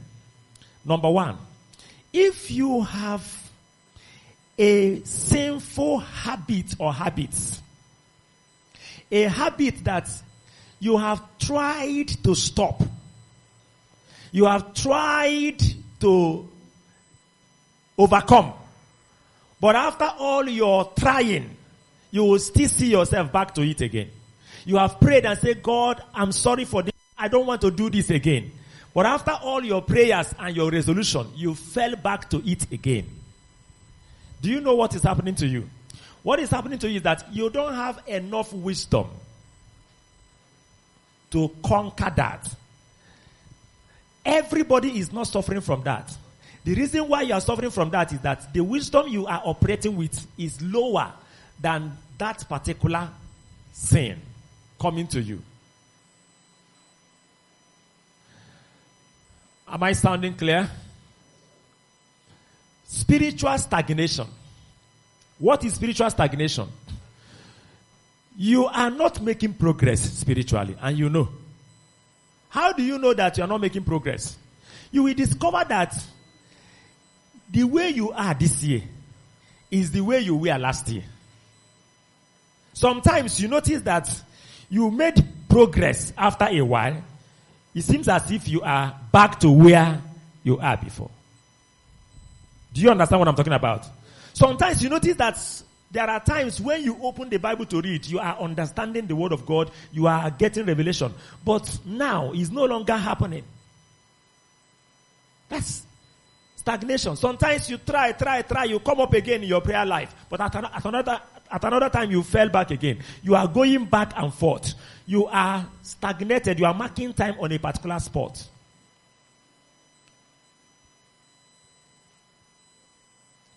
Spiritual barrenness. We've explained that. You don't have a disciple, a soul you want that you are currently discipling. You are barren. And this should bother you. But I notice that these spiritual problems are not bothering so many believers. They are not bothering so many believers. Number four is spiritual sickness. Spiritual what? Spiritual what? Just as you have physical malaria, physical typhoid, headache. That's how you have spiritual sickness. There are some of you that, you know, when you want to read Bible, you see yourself sleeping. You are not normal. Sometimes you see yourself sleeping when a message like this is going on. Not because you did not sleep last night, you slept well. You are sick spiritually. Who is sick physically? A, physically sick person is somebody who is not feeling well in some part of his body. He's not feeling well. He's feeling uncomfortable. Now, when people begin to feel uncomfortable physically, you see them, they start looking for drugs, start going to chemist, start going to hospital, trying to solve that physical sickness. But many, many people that are spiritually sick, they remain in their sickness until the sickness develops into a chronic one, the one that is deadly, that kills them. And that become a spiritual death. And even when they die spiritually, they still are not touched. What is spiritual death? A state where you are no longer sensitive to the things of the spirit. You will tell lies and it doesn't touch you again. There will be a time when you tell lie. You will notice that you will start feeling, hey, I have told lie. But now when you tell lie, it doesn't touch you again. You are no longer sensitive to the things of the spirit. You are now dead. You are no longer things of God are not are not moving you anymore. Rather, the things of this world are making you to come alive. If it is money, if it is film, if it is uh, football, if it is internet, social media, you come alive. But if it is the things of God, you are not interested again. That is a state of spiritual death. The person is dead, disconnected from God. Such a person need counseling. Spiritual sickness need counseling. What about spiritual backsliding? Backsliding. You notice that where you are last year is not where you are this year. You have gone back. And it's obvious and you know it. That's going back. And then lukewarmness. You are neither hot nor cold. You are neither strong or weak. You are just in between. Let's read it from the Bible. Revelation chapter 2.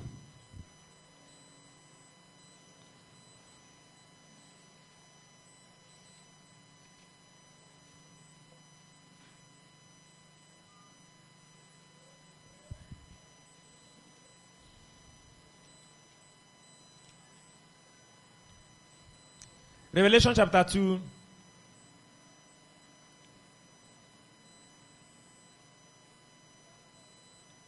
Is verse. Let's start from verse 1. Unto the angel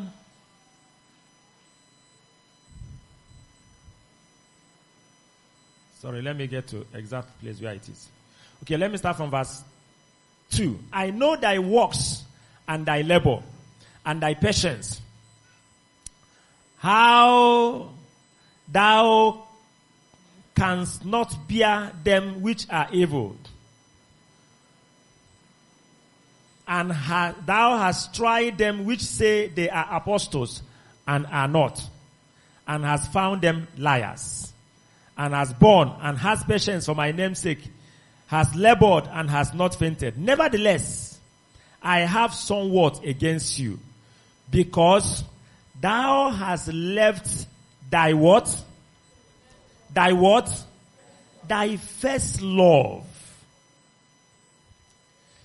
There is a love you have for me at first and it is burning like a fire. But now what has happened? What has happened? You have what? You have left it. You have left it. I think chapter 3 verse 14 also talked about the look at verse verse, okay, may start from verse 14. And unto the angel of the church of Laodicea write, This thing saith the Amen, the faithful and true witness, the beginning and of the, of the creation of God. I know thy works, that thou art neither cold nor hot. I would thou were cold or hot. So then, because thou art lukewarm, and neither cold nor hot. I will spew thee out of my mouth. You are neither cold nor hot. Please listen to this. When your life, your life, are you listening? When your life is not creating a hunger for God, in the life of your neighbor, in the life of your colleague, in the life of your classmate, your life, your spiritual life is not creating a desire, a hunger for God in the life of the people around you, you are lukewarm. Did you hear what I said? You are what? You are lukewarm.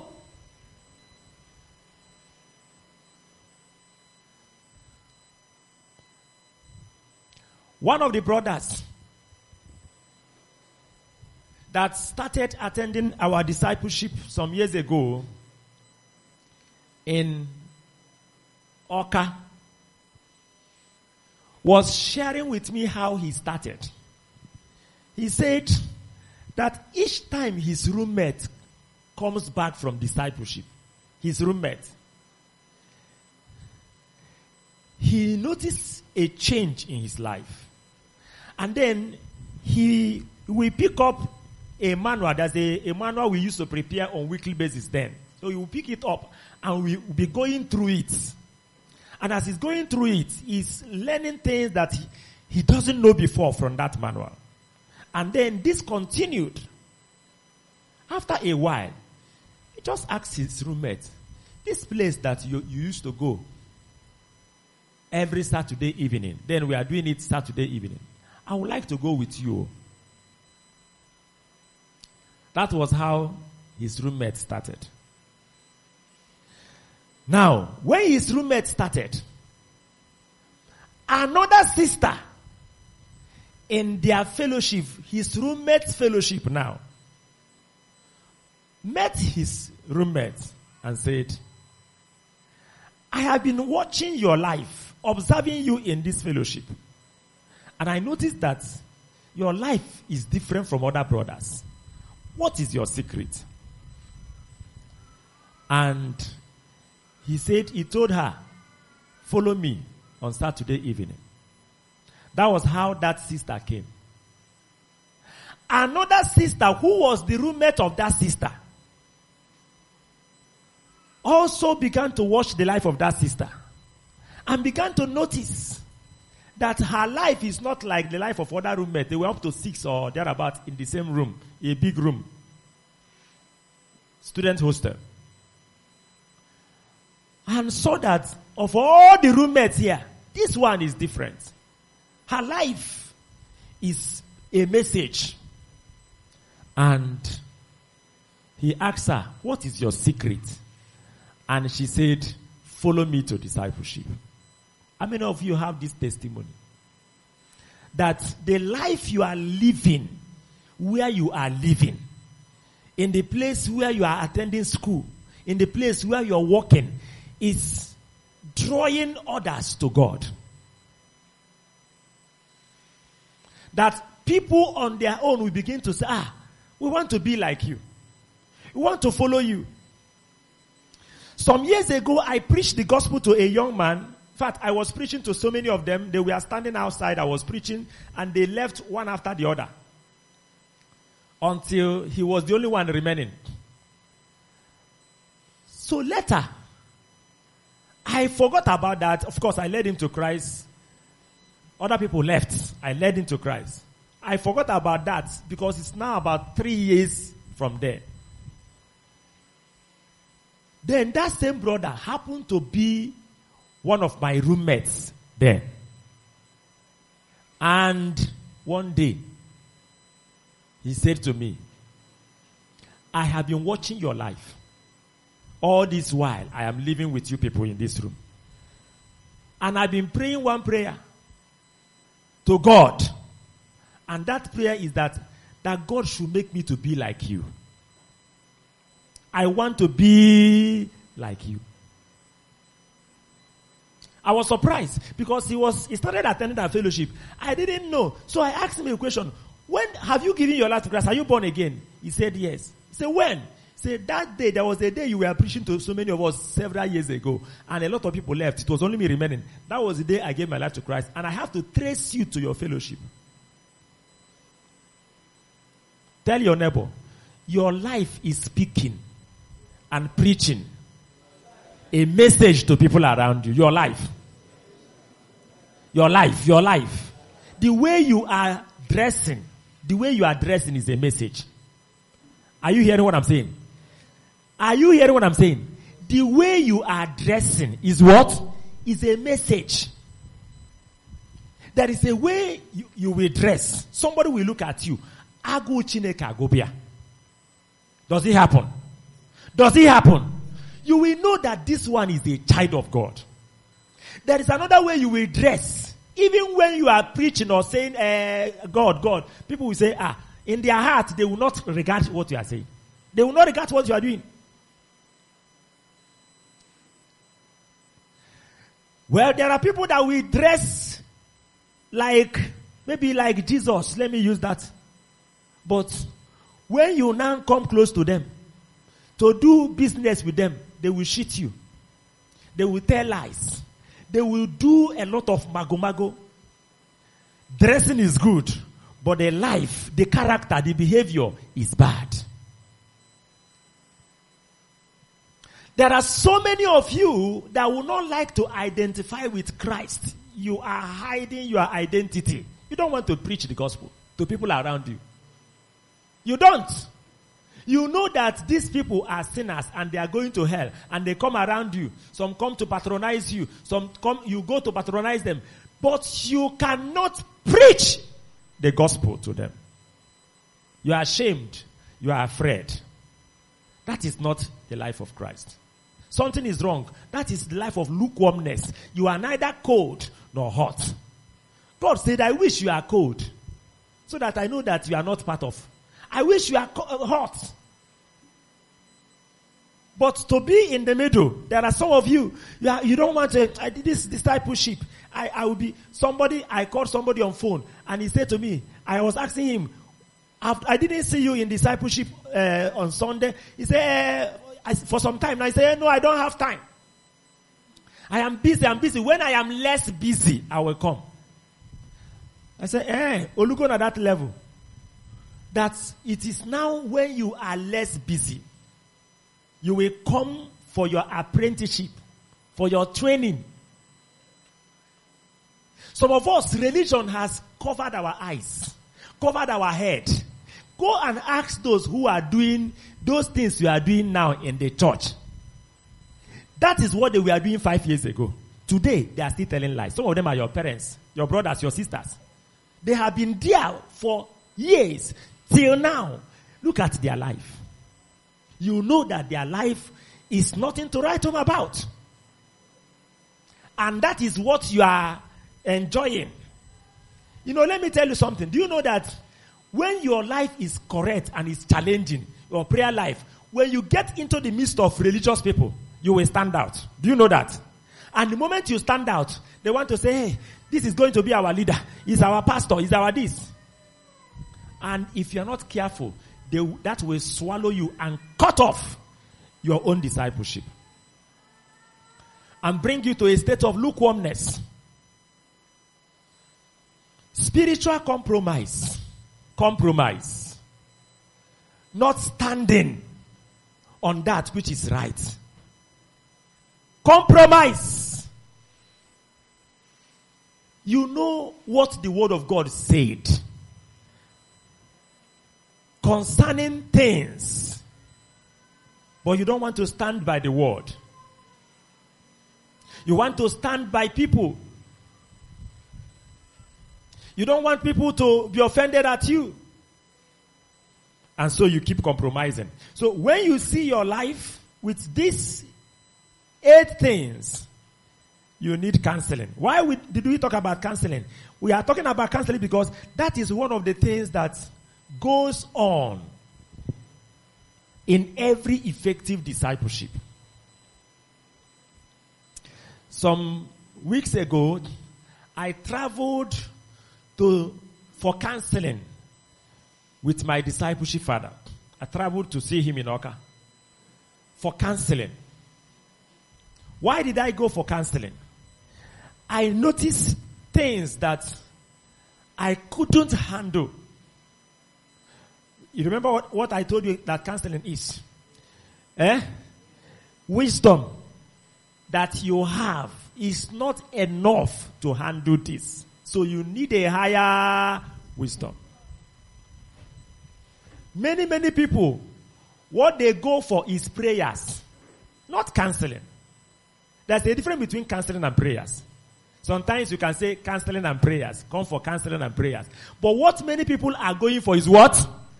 Prayers. Once they have problem, they don't know how to pray for themselves. That's what people are doing. Year after year. Once the person have problem, say, who will pray for me now? Hey, wh- where do I go now for pro, uh, yeah. And he say, let me go for counseling. He's not going for any counseling. He's going for what? Prayers. And that is why they don't make progress. Because the same problem that come upon you now, even if somebody pray for you, let me li- listen to this. If witches and wizard is disturbing this sister in the night, and if she want to sleep, they will just come to disturb her. Now, if she goes for prayers, and the man of God prays for her, so that that will stop. When she received that prayer, that prayer will work for one day, two days, three days. On the fourth day, they will come back. The prayer will deposit some level of anointing around her. But anointing does not last forever. Anointing need maintenance. So you need wisdom on how to maintain the anointing that will keep warding off those powers from coming to you again and again. Some people, when they have sickness in their body, they say, let me go for counseling. It's not counseling. They are looking for prayers. Pray for me so that I, my sickness will go. These are people that are spiritually sick. If they are not spiritually sick, that physical sickness cannot come up.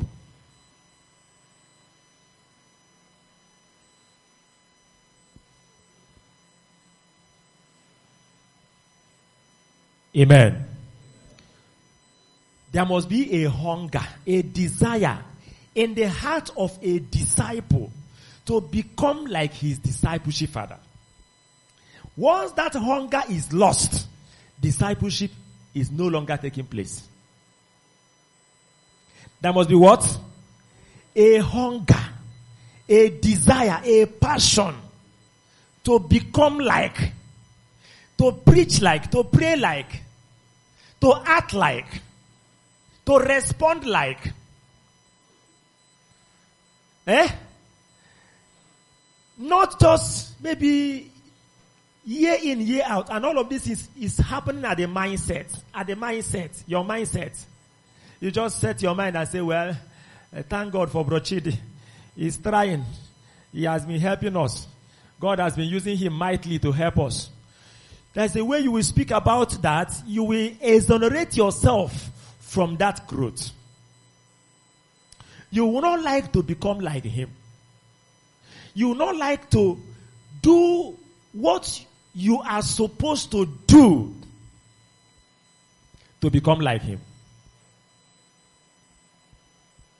When you want to become like him, you do what I do. Friday last week, I left my house and I was there till this afternoon. What am I doing? I was praying and seeking God. I want to know you more. I separate myself from distractions. I separate myself from food.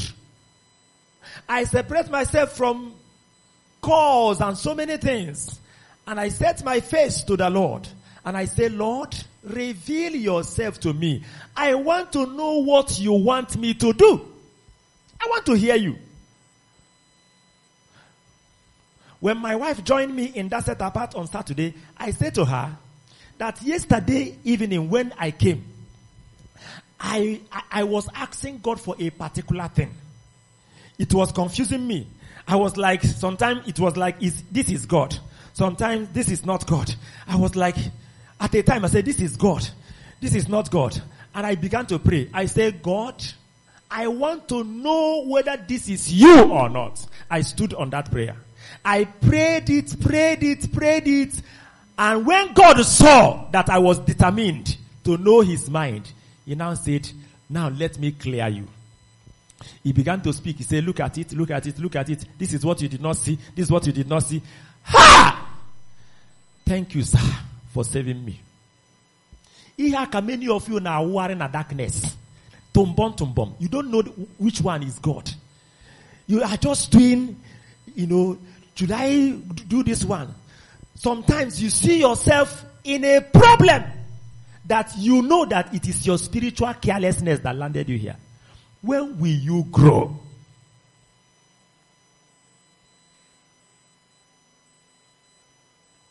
Set yourself apart with a hunger in your heart to know Him. Those who know their God shall be strong. Those who know their God shall be strong. And they shall do exploits. There are some of you that has been suffering financial hardship. You know that things are not going well for you financially. Do you know that you can bring out time and seek God and say, God, I want to understand what I should do to rise up from this level. You say you are busy. That's how you, you are busy last year. That's how you are busy two years ago. You don't know anything about the grace of God. Everything you are experiencing is your effort, your labor, your effort, your labor.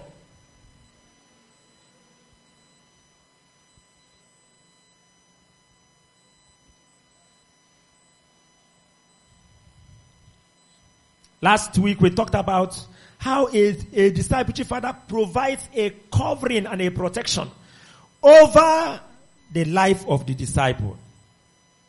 Peter said to, um, Jesus said to Peter, Simon, Simon, Satan has desired to sift you like a wheat, but I have what?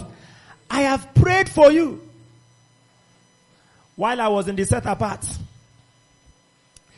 the, the, the first evening, I was praying, praying. I said, God, I have come again.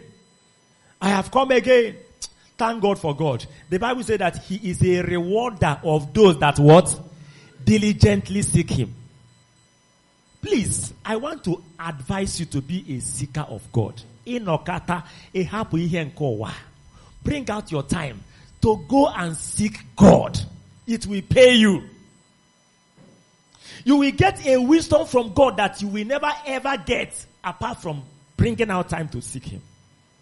You will be, there are dangers that will be coming up. The Lord will open it up to you and you will pray and it will stop. I remember when my wife went for set apart, I think before the burial or after the burial. And he, she saw something about Brother Joshua after the burial. And you know, when she came back, not just about him, there are so many other, you know, she has the gift of, I don't know whether to call it the gift of vision. One day I was asking God, give me the gift of vision. And God said, what of, of your wife? Are you not one? Are you not one? I have given it to you. She has it. Because she can be like this. And a demon will pass and she will see a demon. Me, I don't see anything. So, as she set herself apart in that two days or three days, three days, it was full of revelation. One after the other. God will be showing you things. Said, call upon me and I will show you great and mighty things that you have not known. Eh? There are things that are happening in your business that is as, as a result of something that has happened in your family years ago that you need to deal with. You can't see it with this. I don't have time. I am busy. No! You must bring out time to seek God. God opened in this one I went as I was praying on Friday night. I was not even praying for that brother. I was just praying normal prayers. God help me. And suddenly, just like the case of Peter, God opened my eyes. I saw where they were going for a program. Going for a program. I was standing by the side. And so they were moving, passing, passing. And then when they finished going, look at the mother of my cousin, my mother's sister that died and was buried last year. Is it last year or last year? Last year. The same woman was also going for that program. And when she was going, I didn't even feel that she was dead in that dream. I didn't feel. You know, there are dreams like that. I didn't feel. So, I felt I would not be able to go. So I, I was like, just like going for somebody's wedding. You didn't have time to go. So you say, give the person so and so thing for me. So I gave her something to give to the person on my behalf. And when I, I realized that that journey they are going is wrong. I just realized it, that the journey is wrong, not even the woman. I said, come, come, come, come, come, give me back my money, give me back my money. This journey, I am not in support of it and my money will not enter there. So I collected my, my, my money from her and I woke up. And God said, warn him. Warn him because the spirit of death is attending that program. Do you understand that all? The same program you are going, the same burial, the same wedding, the same, the spirit of God is attending it. A spirit of um, death. So, if you are not careful, if there is no physical death, there will be financial death, or there will be spiritual death. There will be death can happen in any way. So many things are hidden. So many things are going on in the realm of the spirit. Let me tell you, this spirit Christian life, if you want to be a Christian, come out and be a sound Christian. Be sound. All these things that we are doing, even this discipleship, you know the time is four o'clock. Some of you are coming five thirty. Five thirty. Do you know what has happened from three thirty to five thirty? Two hours. Is it not better? You declare your stand that I don't want to, I don't want to be serious. And join those who are not serious. You know what God was telling me? God is saying, my son, stop gathering people. Stop Mbokota. Eh? What I am looking for now is quality. Quality life. Life that can attract life. Life that can draw life. Life that can beget life. If you give birth to a, a, a disciple now, you, you now, and the person is to be like you, we both of you go, go to heaven. Do you understand the question? If I get handbill now and said, we are having conference, we are having this, and give to you to go and bring people.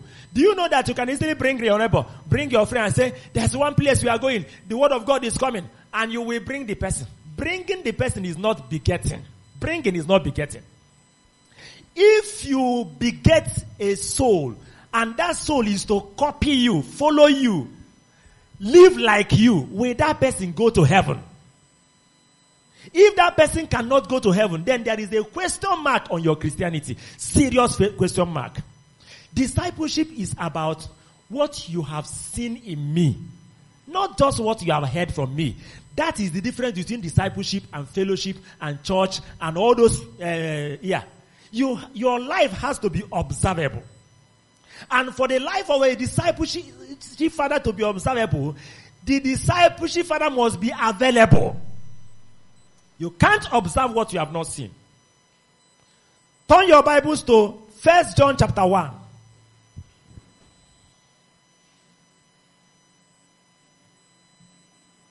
First John chapter 1.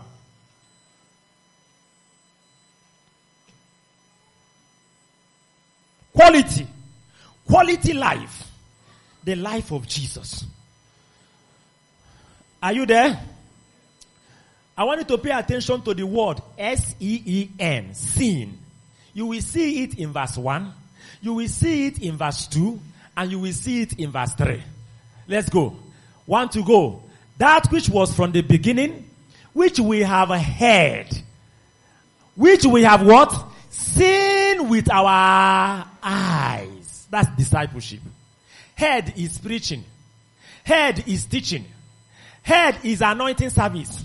Head is a breakthrough service. Head is, oh, he's a powerful preacher. I used, I used to listen to him. I, I heard him. When that man of God is, that is invited from Lagos, when he will come, people will gather and he will preach, preach, preach, preach, preach. And some people will jump up and stand up and so say, oh, oh, oh. When he finished preaching, do you see his life? He will talk to you about holiness. Do you see holiness in his life so that you can copy it and know the things that you are not supposed to touch? And know when to say no to laziness and lousiness. And be disciplined. What is discipline? I was going for set apart. I was waiting for the. I didn't plan to buy book. In fact, I made up my mind. I'm not going to buy book because I used to buy book in their bookshop, the ASU people. But in this one, I said I'm not going to buy any book. So I, I said let me just collect my paper and move. So when I got there, the, the lady was not there. So I have to wait for her for a while. So when I was waiting for her, I can't close my eyes now. I was looking at the book that are there. I saw the power of self-discipline. I picked it up. I paid 1,000 naira for that book. I picked it up. I have consumed the first two chapters. I think I'm in the third chapter. You need to read that book. The power of self-discipline. No excuses. Why did you come late today? Hey, this one happened. You are not disciplined. You are careless. If you are disciplined, you will plan your life. You need to read that book. You know when to say no. He said discipline is the ability to do what you are supposed to do, when you are supposed to do it, the way you are supposed to do it, without giving any excuse, whether you feel like it or not. Rise up and do your quiet time. Ina gagali na dagali na bed. Chifocha after six, ibulo akwụkwọ na Bible jeme quiet time. What kind of life is that? Is that what you saw in Jesus? That which we have seen with our eyes. This is discipleship. If I were you, I will underline that one. Which we have seen with what? Our eyes. I told my wife, please, if dead or alive, I want you to re- respect my discipler. We are discussing something during the setup, but I said, respect this man for me. She's respecting it, but oh, when I need discuss, we come to that point. I say, please, this man has tried for me. There are areas that there are things I didn't get from him, but there are things that are fundamental to what I'm doing today that I collected from him. I say he has done, God has used him to help me. I cannot deny it. It was from him that I learned how to be generous. I learned how to be liberal. If not by staying in his house, under his roof, I wouldn't know what it means to be generous and to be liberal. I saw generosity with my eyes. I used to read it in the Bible. That is discipleship. It's not preaching. It's not five services in a Sunday. How many services do you have in your church? Seven services in one Sunday. That is not what we are talking about. It is after five services, I want to see what you preached in your life. That which we have seen with our words. If you are not serious about being with your discipler to see, you are not a disciple. You are not a disciple. You better put your name down and say, I am not a disciple because I have not seen the life that I am hearing about. When we went to Iko last month to train their missionaries, one of our brothers, Bro Gideon, he said that he didn't know when he he raised up his hand and said, because I was even surprised. I was surprised that he said it and he followed me to Iko. We spent three days or four days there and he was with me. He need to tell you that his life was never the same just by that following. Because there are things you will see. You will see the person that preached and walked, preached and walked into the night. Then you will wake up in the morning, you will see him doing quiet time. You slept before him. He woke up before you.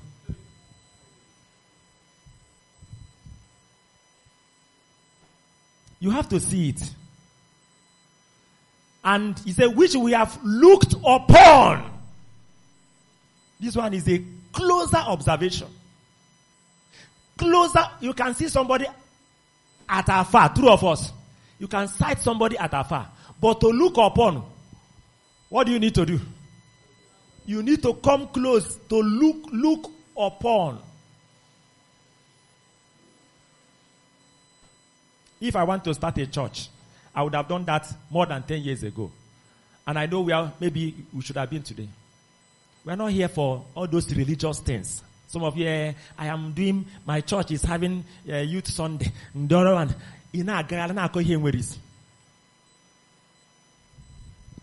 You abandon your discipleship and you are telling stories. You have a lot of distractions and excuses. You cannot be consistent. This Sunday you will come, next Sunday you will not be there. Why?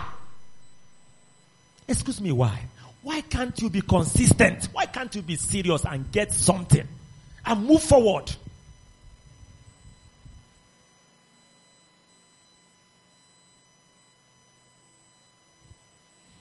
Verse 2. For the life was manifested. The life of Christ is not a hidden life. Is what? A life that, let me tell you, some of you that we say, give account of the new disciple you are incubating. They say, eh, I was calling her. She didn't. I, for, let me tell you, that thing that is, the person is doing is a manifestation of your life. I was laughing when people are talking. A manifestation of your life. That is what you are seeing in that person. I see Satan saying, let me see how she will be able to do this. Because you will not pray. In the night, you will be sleeping and the devil will be clogging that person's mind with a lot of things. You can't intercede for a soul that were given to you to, to incubate.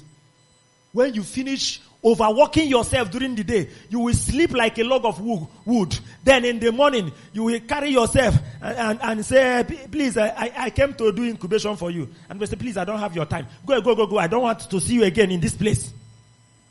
We will chase you out. You don't know that you are supposed to fast and pray for that soul. You don't know that this is a battle. You don't know that this is a battle. Jesus said, how can you enter a strong man's house? Let me tell you, some of you, you don't know what is happening. This new system, you need, it, until you get it, it will be doing you like this. Look at all the people that we are giving to all of you to incubate. Is a test of your life. Is a test of your spirituality. Is a test of your intercessory life. From the day they were given to you, they, they, they were not seen again. Do you know what is happening?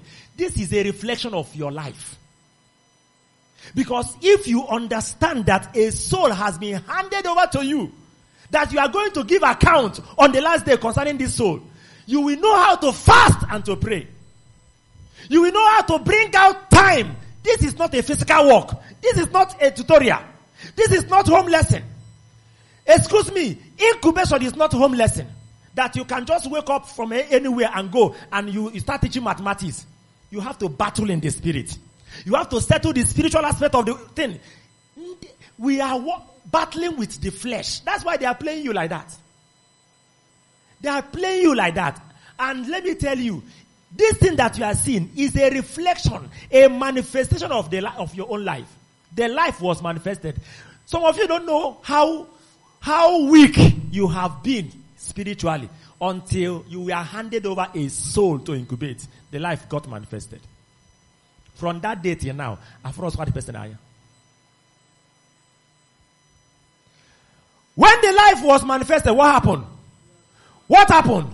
We have seen it. Tell your neighbor, we have seen it. Listen, if it is about coming to discipleship, of course, you know that as a sister, you should cover your hair and wear gown. Some of you are wearing short knicker and uh, whatever, bomb shot and whatever in your house, in your yard. In Ina agaghali na yard, ndị disciple, iyiri bomb shot na uh, spaghetti, ina agaghali, na akọtọghali, isi na uh, room nke onye, ibanya na nke onye ọzọ. Do you think you can bring any of those yard members to Christ? Can your life attract them? If you want to serve God, serve God. Be sound as a Christian. We have seen it. The life must be seen. It's not just preaching and hearing. You need to see it. And when you see it, you bear witness and show unto you that eternal life which was with the Father and was manifested unto us. Verse 3. I want, I want you to be watching the word seen. Are you seeing something there now? Let's go together. Want to go. That which we have seen and heard, declare we I love verse 3. Verse 3 put sin before hearing. Before you preach to me, can I see your life? Eh? Can I see your life as a Christian before you open your mouth? I don't want to hear until I see. That is discipleship.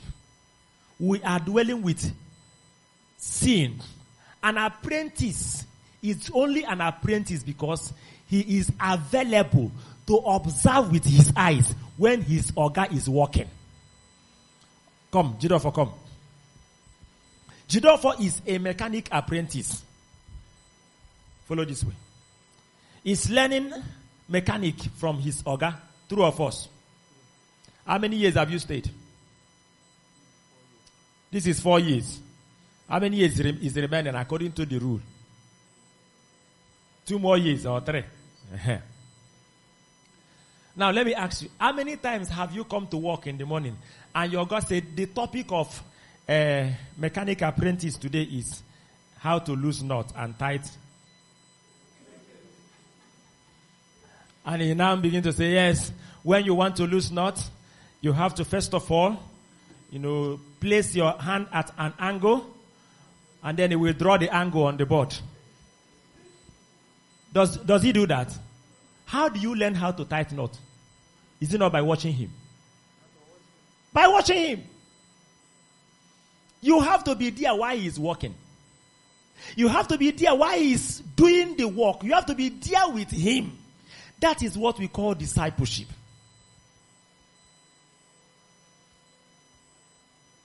That is apprenticeship.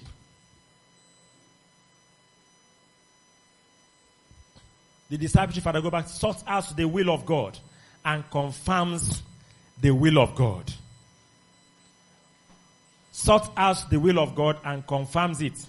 One man of God we met some time ago called me and said, I don't know whether God wants me to stay in this ministry or I should leave. I don't know whether I should leave or I should not leave. I know. Have you pr- prayed? I have prayed, but I don't know. What is his problem? He doesn't have a disciple. Well, he should be hearing from God. By the grace of God, the Spirit of God will allow us. Please, we will begin to treat so many topics this time around.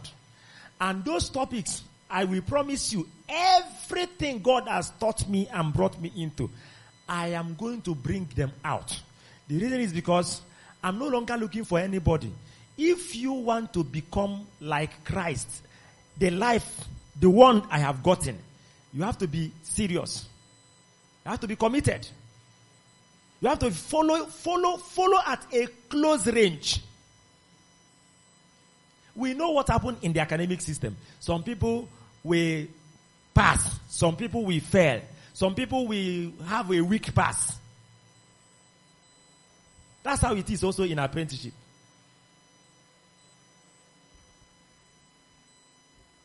It depends on how serious you are.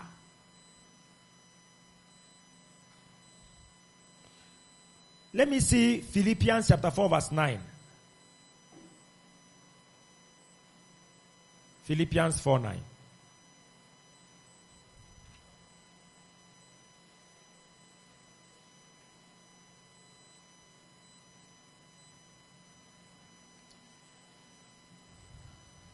Are you there? Okay, let's go. Those things which you have both learned and received and heard and seen in me, do, and the God of peace shall what? How many of you can, th- can say that? You can tell somebody, ihe na-afụ m na-eme, na-akụzi, do it and the God will be with you. Everything that is in my life, if you copy it and do it, God will be with you. How many of you can say that? That is the word of a discipler. Those things you have both learned and received and heard and seen in me. Do. How many of you were there fully at Ubodogu? Practical discipleship. Raise your hand. Raise your hand. Fully.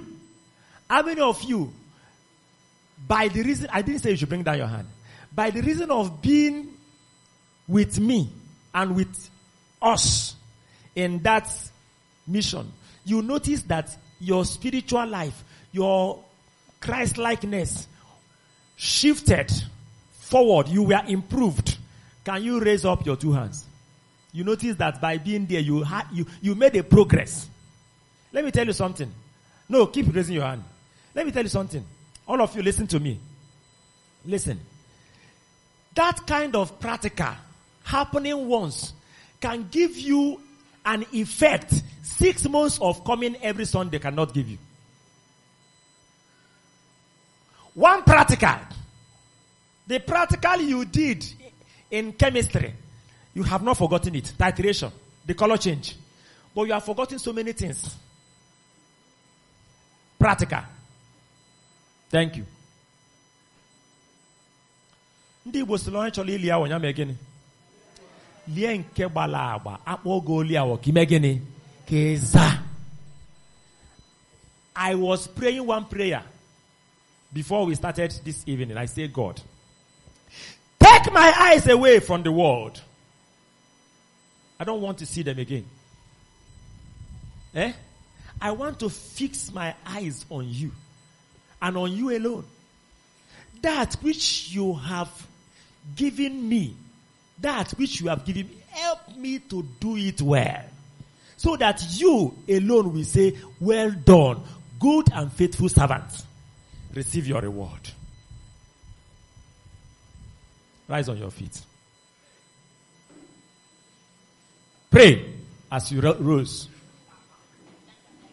Pray If the Spirit of God has challenged you this evening, can you pray? Respond to Him in prayer. Those of you that are still meddling with sin, still romancing with sin, will you repent from your sin and surrender to Jesus? Those of you who are on serious, a meeting of four o'clock, you will be coming 5.30 on seriousness. Will you repent from late coming? And shun indiscipline. Be serious and be committed.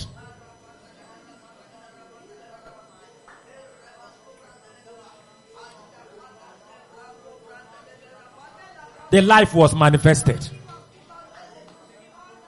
The life was manifested. Your ability was manifested. Your level of pursuit was manifested.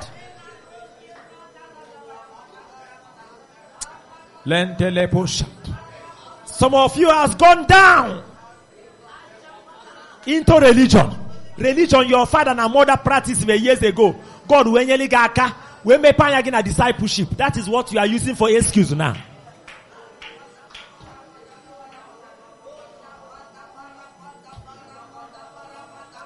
I want to be like Jesus. Enough is enough for seriousness. Enough is enough for seriousness. These are the days of revival. A generation that seeks God. can drop out in a time like this. Many will be dropped out. The ark is about to move. Get serious with God. Break out from the world busyness and bring out time to seek God. The world is passing away. The world is passing away.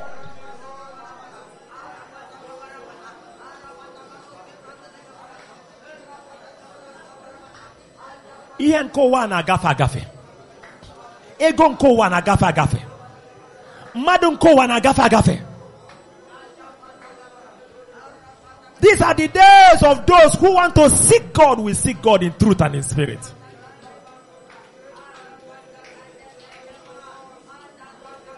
Be serious. Don't be of a doubtful mind.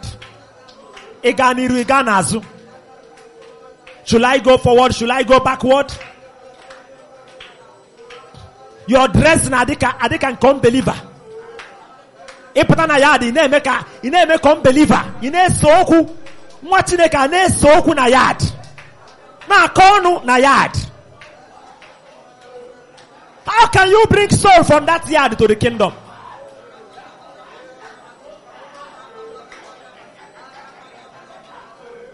how can your life draw your classmates to christ news of a wasteful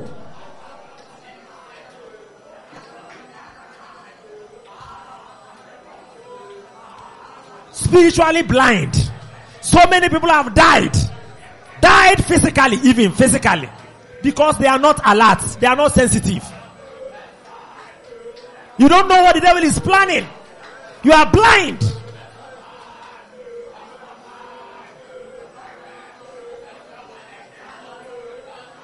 I will take my discipleship serious. My prayer life, my quiet time, my evangelism life, it is time to be serious with God. Malebo shaka.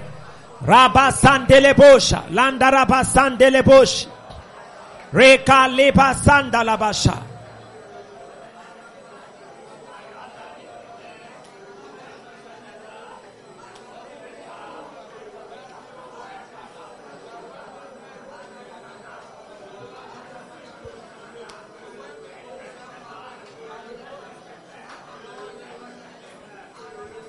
Only God can give you a direction. When you follow it, you will see results. His ways are not our ways. His thoughts are not our thoughts.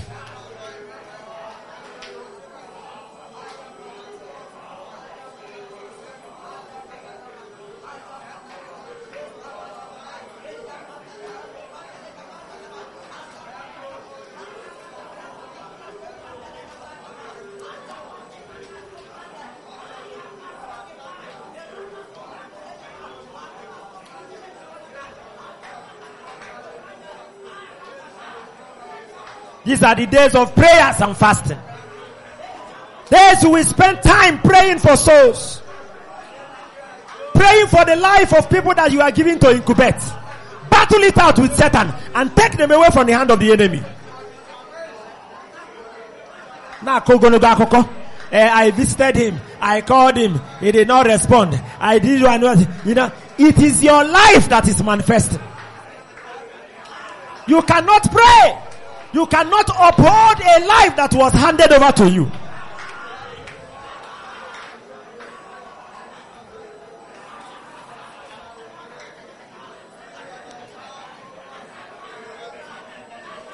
Thank you, Lord.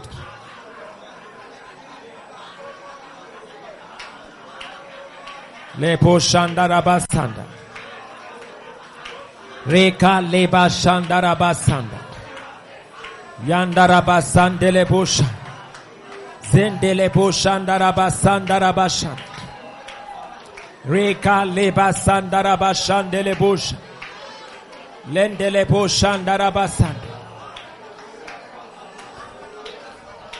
Thank you, Lord. Set my heart on fire. I am tired of lukewarmness. I want to be hot for God. I want to be cold. I want to be lukewarm.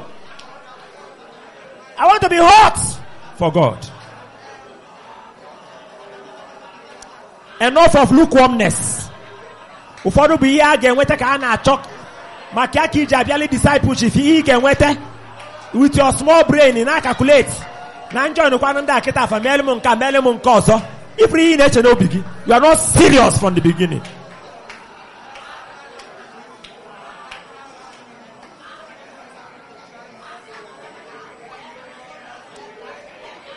I want to fulfill the purpose of God for my life and make heaven. That's my goal. That's all I want. I want to fulfill the purpose of God for my life and make heaven finally. That's my goal.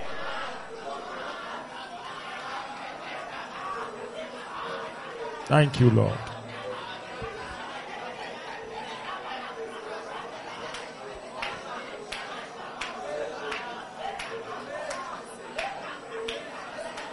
Thank you, Father. Thank you, Jesus. Tonight, our Father, set our heart on fire, burning for you. Burning for you. Burning for you. Burning for you. Enough of laziness and lousiness. Enough of indiscipline and sleepiness.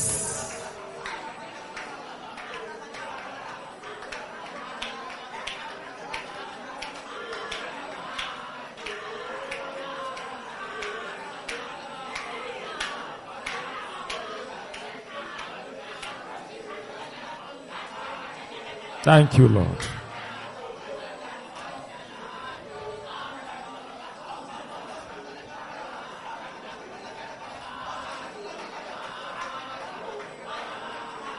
Thank you, Father.